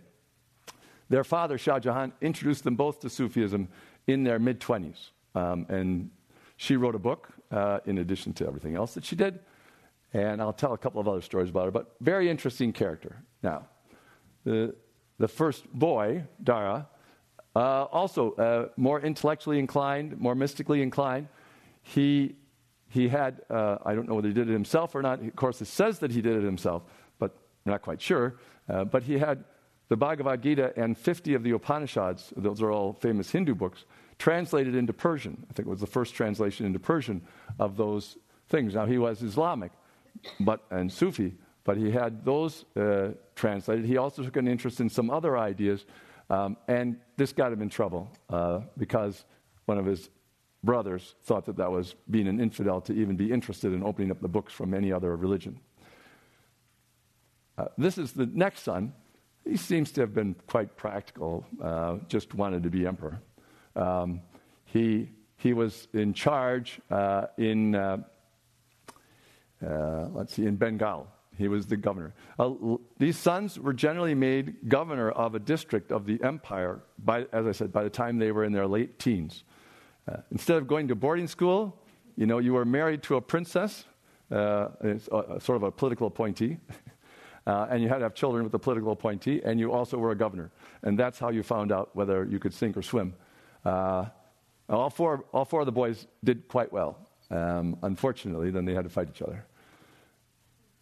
Most interesting of all, Princess Roshanara.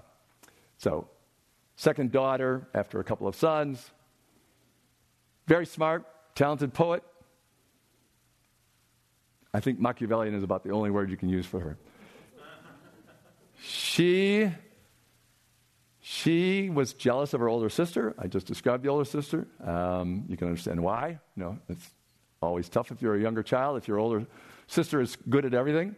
Um, and she was, well, I'll tell some stories about what she did in the War of Succession later, and then you can make up your own mind. It won't be hard.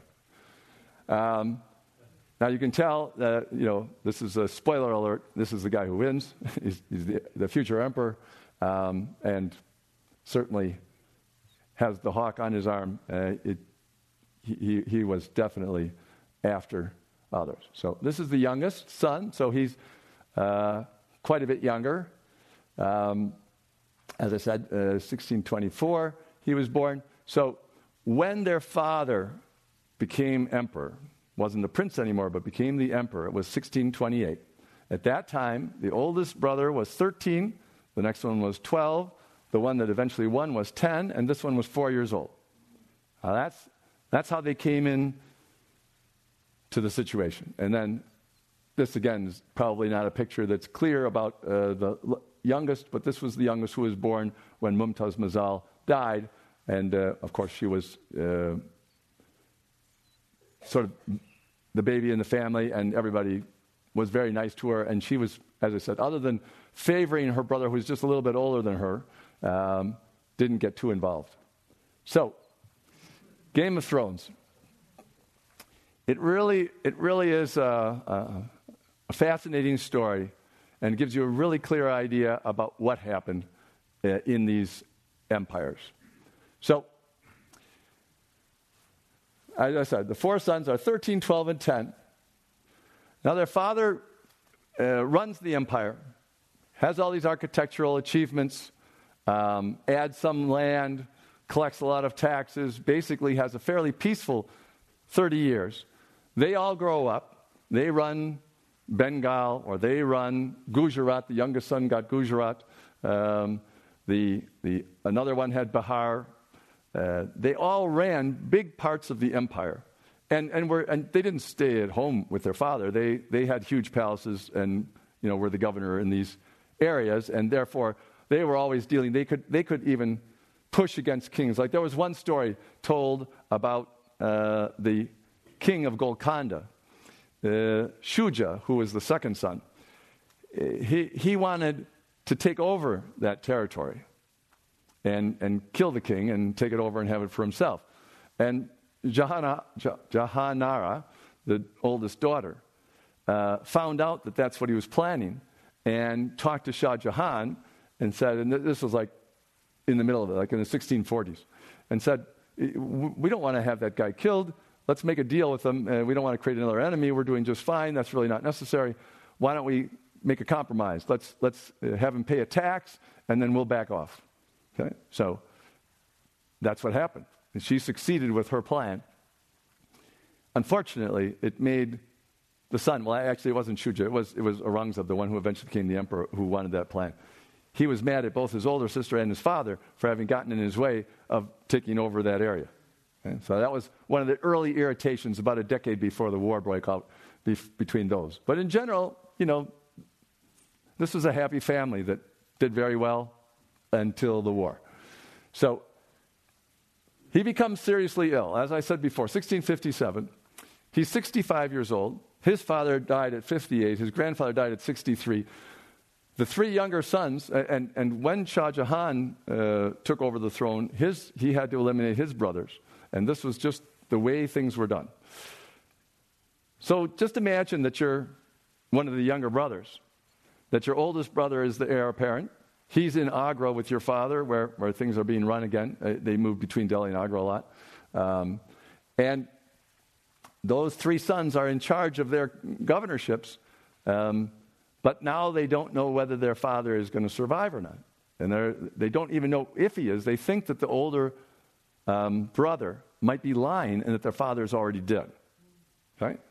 So that's, the, that's what's going on the last few months of 1657. So, November of 1657, you know, you see these guys all sitting there going, okay, when do I play my cards? You know, it's, it's a lot like the Republicans and the Democrats right now, right? You, they both have leaders that are very, very old. Are they going to last until the 2024 election, right? And everybody's wondering, should I or shouldn't I? Should I make a move? Should I not make a move?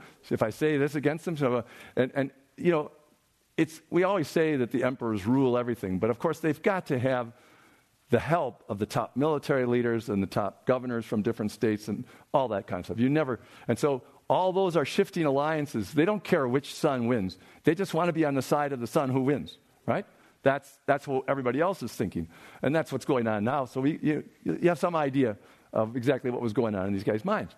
They know, under the rules of the game at the time, that if they lose, they're dead, right? And they just have to know when to play their cards. So, turns out the time to play the cards was in November 1657. Shuja, the second son, grabs the throne in Agra and has himself crowned Shah. So he was Shah for a while. Aurangzeb, the eventual winner, he grabbed the throne in Delhi and he starts an attack against his brother Shuja. Murad, the youngest, proclaims himself the emperor at Ahmedabad. That's in Gujarat. That was the, that was the area that he was controlling. So within one month, we had three people compl- uh, say that they were the, the emperor, and the one that didn't say it was Dara, who was the eldest, who was the heir apparent, and his father was still alive, he didn't say it. However, however, he got involved right away in the uh, fight. So he, the, the armies of Shah Jahan and Dara, the, the father and the, and the eldest son, take on a fight against Shuja, the second son, who, who took over Agra. And then they started to move against Murad, the youngest one, who was in Gujarat. And when they do that, they discover that Murad and Aurangzeb, the, that's the third and the fourth sons, they had made a pact to fight with each other on their, on, you know, together, and then take over the throne and split the empire between them. So that was what the two youngest sons had decided to do in their attempt to defeat the two older sons. Now, now very short periods of time. April 1658. Aurangzeb, that's the future emperor, army, defeats Dara's. Dara is the heir apparent, right? At the same time that Dara's army is defeating Shuja's, the second son. So he's fighting two fronts, like in a major war. And on one front, he's losing, on the other front, he's winning. Right? And now Jahanara comes in, the oldest sister. She writes a letter to Aurangzeb, the eventual winner, advising him not to disobey his father. Didn't go very far, all right? But she, she tried to get involved. So, just a little bit later, May 17th, Dara and Shuja, who are fighting each other, get a treaty. Dara gets to remain as the Shah, and Shuja is no longer, you know, his claim is out, but he gets to rule Bengal, which is where he was the governor, and Orissa, where he has been the governor for a while, but not as long as in Bengal. And then he also got a large part of Bihar. So he, he got something for stopping fighting. That was May 17th. May 29th, 12 days later, Aurangzeb defeats Dara, the one who just signed that treaty, and Dara flees. Shah Jahan, the father, tries to stop Aurangzeb's planned invasion of Agra. One of the things that Shah Jahan and Jahanara did uh, to try to, to solve things a little bit earlier when the tensions were building a year or so before this was they invited um, they invited Aurangzeb to come to Agra to make peace in the family. This was just as the tensions were building up, you know, like two years before all this really started. Roshanara, the, the Machiavellian sister, heard about it and let Aurangzeb know not to show up because they were planning on killing him, not, not actually making peace in the family. Now, whether she made that up or didn't make that up, of course, it created more tension in the family. So, all of these ideas that were being proposed by Jahanara had a little bit of problem with Aurangzeb already, but she makes she tried to get uh, the youngest son and the second son from joining the third son because the third son was looked like he was doing pretty well. Right? And, and she didn't know that this one and this one had already made a pact. Right? So, this is what she's, she's a diplomat. She says, Well, look, there's enough land for everybody, there's enough wealth for everybody. So she proposes to the third son, who eventually won, that the oldest would get the Punjab, Shuja would get Bengal, which is where he was, Murad would get Gujarat, which is where he was, Aurangzeb's son would get the Deccan. The Deccan was where Aurangzeb himself had been the, in charge before, so he's going to let his oldest son take over that, plus the rest of the empire goes to him. So, not a bad deal and well thought out. But uh, he refuses on the basis that Dara is an infidel. That was his reason. Um, I think he also thought he was going to win. Uh, a lot of the times there's religious reasons given for different things that happen, but it's usually that's just a cover for the politics behind it. So, just a couple of days later, uh, Aurangzeb, the eventual winner, besieges his father in the Agra fort and forces him to surrender unconditionally, none of this, you know, diplomatic stuff, by cutting off the water supply to everybody in the fort. Very pleasant. So, father gives in. The father is imprisoned in Agra fort. Now, Murad, this is just a month later, Murad, the youngest son, who is, uh, who is in, been made the deal with Aurangzeb to help him become the emperor, now they're about to win, right? And they're kind of celebrating after a battle, and Murad, the younger brother, gets drunk. Big mistake. While he's drunk, his brother double crosses him and has him put in prison uh, in the Gwalior fort. So, then uh, Shuja, in January 1965, Shuja attacks his brother, uh, but is defeated and he retreats. Okay. In August of 1659, and Roshanara is supposed to be behind this one too, the, the, the Machiavellian princess. Dara is executed, and his head is delivered to Shah Jahan wrapped in a turban. This is, this is Shah Jahan's John the Baptist moment. His, his daughter Roshanara is really mad at Dara for lots of reasons. She's, he's really, she's really mad at Jahanara for really reason, a lot of reasons. Those are the two oldest kids. So she tells Aurangzeb, this is the story, we don't know whether it's true or not because, you know, people said all kinds of stories about her. But anyway, uh, she tells Aurangzeb that unless Dara is dead, you know, he'll never be able to hold on to the empire. And she insisted that he cut off his head and wrap it up very nicely in a turban and then have it delivered to the father so that the father knows they mean business. Uh, and that was his favorite son. So, so he sits down to dinner and they, they have a nicely wrapped present for him and he opens the present and that's what it is. Um, and it, he said that he went, he, he, went into a stupor for three days uh, afterwards. Um, he was already ill. So, so pleasant, very pleasant. Uh, in the spring of the next year, Shuja is, starts to lose, so he retreats to Tanda, and then he retreats to Dhaka, which is in Bengal, which, where he used to have his governorship. And then he knows he can't, he's being chased. He knows he can't even do that. So he escapes to the king of Arakan, who was somebody who was his like neighbor next door while he was running uh, Bengal. And so he knew him very well, and he figured he'd done him all kinds of favors, and he would, you know, get help there. So he goes there, the, the king is impressed because he comes with a half a dozen camels loaded with gold and jewels. They'd never seen any you know, amount of supply of wealth that much. Well, the king is impressed, and he also thinks that Shuja is going to eventually win and push back against Aurangzeb, and he's on his side. But as time goes by and Shuja doesn't go anywhere, and uh, he, he begins to rethink this thing. You know, it's like, you know, a deposed Shah coming to your town, you know, it's going to cause you problems, right? We, we, we had that problem uh, a while back too. You know, you want to help him, he's sick, uh, but it's going to cost you a lot. So the Arakan king begins to get suspicious, so he starts to say, to, to, to push his, his limits a little bit. He says to Shuja, uh, I'd like to marry your daughter. Shuja says, You're not royal enough to marry my daughter. You know, just forget it. You're, you're ridiculously much lower than I am on the royal, on the royal scale. You know, uh, how can you even, I'm, I'm, I'm outraged that you would even bring this up. So outraged that he decides to overthrow the king, which the king finds out about, stops, kills uh, Shuja, uh, kills all of his sons, and then his wife and two of the daughters commit suicide, and then the third daughter is forced to join the harem, where she dies of grief in a short amount of time. And Aurangzeb, their brother, is totally outraged at this wanton destruction of his royal blood, which I find fairly ironic. Uh, if he didn't pay that guy to do that, I don't know what really happened, right? Um, he, he, he makes another comment too. At the end of his life, he's 88, and his youngest sister, the one who hadn't really had anything to do with this, dies at about 75 years of age. So he's the last of the children. And he, he complains bitterly that he's now the last of the children of Shah Jahan and Mumtaz Mahal that's still living. And you think, you killed five of them.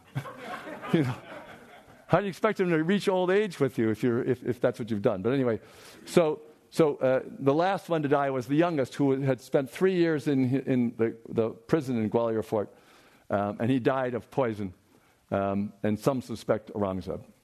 Uh, I don't know why they would be that way, but um, one postscript. There's Roshanara. You know, this. She helped him. Jahanara. Uh, after all this goes on, it takes about four or five years. The father's in prison the whole time. She gave up all of her wealth and her, prison, her, her, her palace and everything, her businesses and everything, and went to take care of her father and lived with her father for the last nine years of his life, making sure that he was as comfortable as possible. And so she, when he died, um, she was probably around 50 years old, something like that. And the Roshanara, while that was going on, uh, the, the princess Jahanara, after her mother died, was made the, the uh, most important woman in the, in the, uh, in the empire. You know, a, a, specific title for princesses that are now in charge because the mother isn't there. Um, and, and this other daughter wanted that title, among many other things. So she made all these deals with the Aurangzeb, and she was given that title when he became emperor. So she's now in charge. But she's still mad that Jahanara is living. She's mad about a lot of things. Um, and she does all kinds of palace intrigue, which we will, you know, not go into the details about because it's, you know, just think the Medici, you know. Uh, same, same old, same old. And, uh, but she, she overplays her cards. And Aurangzeb was so happy with her for helping to make him emperor and everything that you know, she had a lot of leeway. But only five or six years after he took over, um, he had her imprisoned um, and, and, and kept away from the fort. And even after that period of time, she still was ob- so obnoxious that three years later, he had her poisoned in, in a very nasty way. Um, and so she also died. Um, probably, I mean, he didn't take credit for that one either, but we're quite sure about that. So, and uh, Professor Asher used a, another version of the same picture. I think that this is a, nice picture which kind of captures the passions of, of this man. Um, because he, as I said, architecture, he loved architecture, he loved his wife. Um, they had, you know, I think it's important to remember that they had a kind of happy, successful life.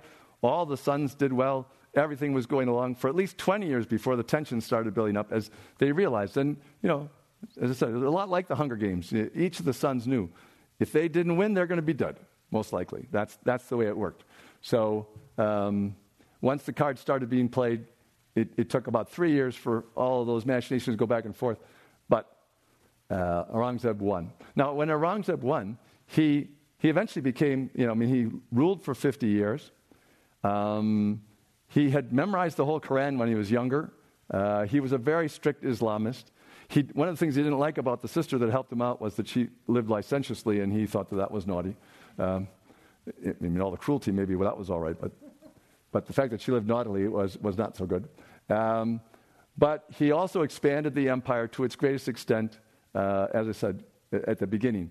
Uh, when he was finished, it, was the, it had one quarter of the world's GNP in it, it had 160 million people. Uh, it, was, it was the most powerful and, and richest empire, which it was around the time from Shah Jahan all the way through the end of his sons. But uh, you can, uh, right after that, the British started moving in on lots of different areas and started to pick away at everything. But on his deathbed, you know, family, politics, and architecture. And here's his daughter, uh, a little bit young in the picture, but she's around 50 years old, taking care of him as he wistfully looks at the Taj Mahal. And you can, you can see in the picture him thinking, all those years, you know, we had, we had 19 years together making our family. We were young. We, we were moving up in the world. You know, everything went well. When I became emperor, we had, you know, only three years together before you died, you know, before his wife died. But then he had another 24 years at the top of his game um, and his children growing older and getting good at everything, and disappeared. Disappeared. It gave him a lot to meditate on. So uh, that's, that's the story of Shah Jahan and his family and his passions.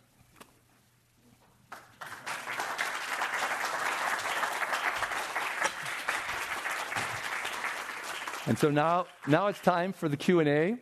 Um, so if you have any questions, uh, you can turn them in, and if there's anything, let's see if Anything has arrived over? Uh, let's see. Uh, one question from Ann Dickinson Did Shah Jahan have children with any of his other wives? Uh, let me, I have to get to it. Um, if he did, were any of them involved in the battles for succession? Uh, none of them were involved in the battles for succession, but he did have children from other wives. Um, several of them died early. He often only had one or two children from other wives. Uh, Catherine, Professor Asher, do you have any other information on the children? Okay. Not really, no. Okay. Um, so if there are other questions, that's fine. I have a couple of questions that came in early, and I, I wanted to ask this question because I, I have been, you know, for both Humanities West and Commonwealth Club, I've been doing this for about 20 years, and I have never had a question quite like this one. Uh, it came in about a week ahead of time. Um, and it's about the value of walking in another person's shoes. Uh, MMY writes I have inside information that Prime Minister Modi of India, in a previous life, was one of Shah Jahan's chief ministers. That is, that he was a Muslim just 40, 400 years ago. My question is Do you think if Prime Minister Modi were to turn within and recognize that as personally true, that that would inspire him to improve his political policies towards the hundreds of millions of Muslims in India Just thought I'd ask it, you know. Um, anyway, that, uh, that's quite a question. Uh, I'm sure you don't have an answer for that one, right, Catherine? But well, I could say I would hope so. Yeah, I would hope so. Exactly. we would hope so. Thanks. Uh, here's another question. Uh, this is a question about Shah Jahan's daughter, Jahanara, uh, and her love for her father, as there was a lot of political gossip at the time about that. Did you have you read any of that uh, the gossip about uh, them? Because I think it was I think it was spread by the by the. Uh, yes, it's yeah. come out of Europeans. Yeah. Um, that are picking up local gossip that who knows how true it is. It's probably not true. Yeah. Um, she really was uh, very devoted, devout Sufi. She belonged to a Sufi order. Yeah. Um, it's hard to believe that but certainly there was local gossip. But, you know, there's always it's sort of like you know these film magazines. Who knows what's true? Right, right. The, the, the gossip was that there was an incestuous relationship between right. uh, between uh, Shah Jahan and his daughter when they were yeah. when he was in prison. Um, I think it's important to remember not only she was a, a, a devout Sufi and had lived her life very responsibly, but in addition to that, he was seriously ill and 70 years old or so, you know, about 70 years old, and and in addition to that, um, she was in her 50s and uh, it's just unlikely uh, to be true. So, anyway, uh, the question is Is there any historical basis for the charges, or is this a case of politically motivated slander? Um, a case of true love transcending gossip. You know, that, that the, daughter, the daughter was nice to him uh, to the end and gave up everything. Uh, some daughters will do that. They don't, they don't, need, they don't need any extra motivation, right? Uh, another one's great. Uh, third question. Uh, this question is about Shah Jahan's son squabbling over his throne when he became sick. Sick, yeah. Some things never change, do they? Uh, this writer was clearly feeling biblical when he wrote this, I thought, because this is what he said. But what will it profit a son if he gains the whole Mughal empire but loses his father's love? And even if he were to regain that love in the future, to lose it then once again, is that not self destructive folly? Well, that's, that's an interesting question. Um, but again, that's just, that's just a, a rhetorical question. So, um, so one of the questions about the art uh, about portraits. Uh, how do we have portraits of people in the Mughal from the Mughal Empire when they were forbidden uh, in Muslim cultures? Um, oh, that's completely incorrect. They're not forbidden. Right. The idea in Islam is that in a religious context, there's a very strong prohibition against um, including images of zoomorphic or anthropomorphic um, beings. But even the Quran does not say that outright. It is said in a somewhat roundabout manner. There is no prohibition whatsoever in a secular context um, to discourage the depiction of of people or animals, anything like that. Now, you might have some particular people that look at it this way. I mean, after all, Orhan Pamuk's book, um, the Red Book, is really about that sort of thing.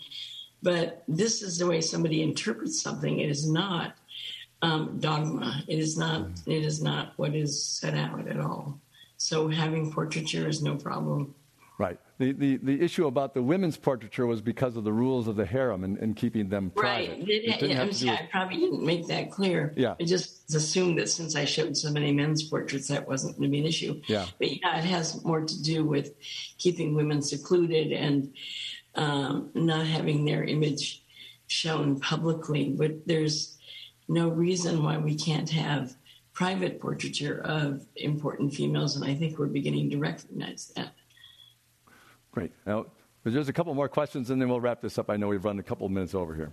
So, uh, who is responsible for the preservation or upkeep of the Taj Mahal right now? Do you know? Right now, it's the Archaeological Survey of India, which is an important branch of the government. Mm-hmm.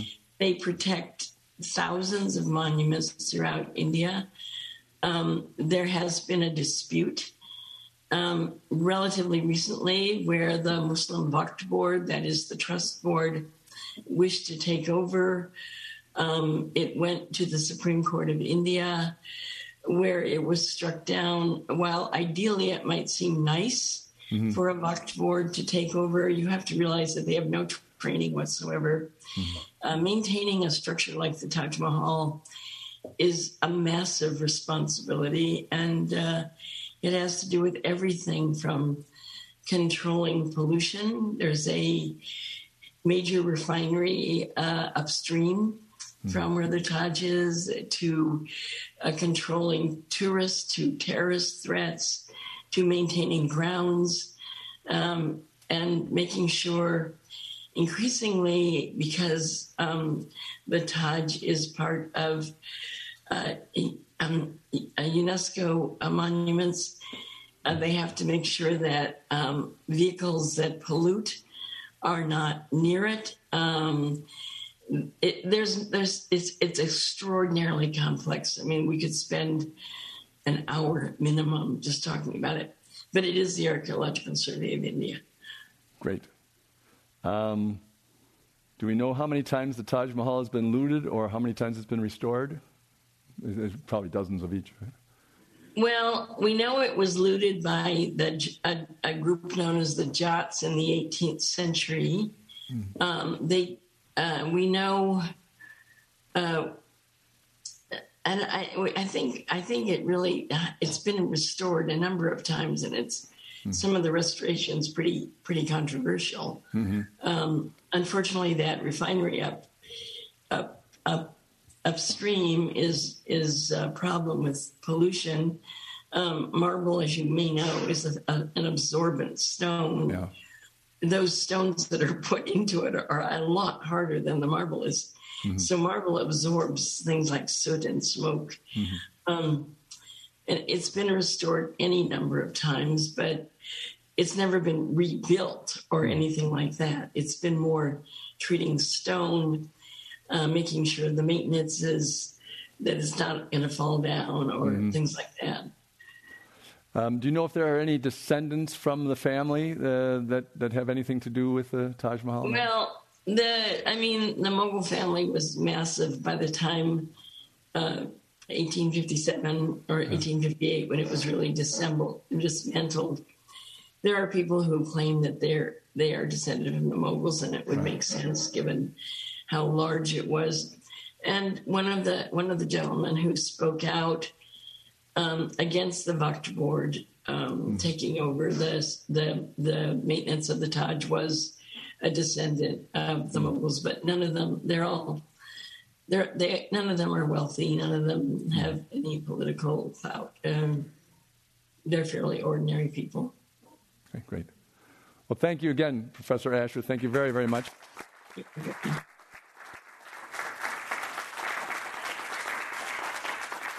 So this is, this is what we like to do at Humanities West. We like to bring you uh, an outstanding architectural achievement or artistic achievement in a historical time um, with a fascinating, you know, dramatic personal story.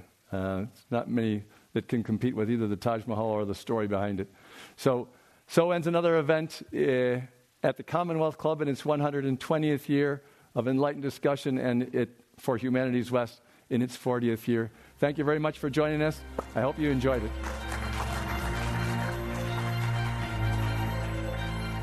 You've been listening to the Commonwealth Club of California.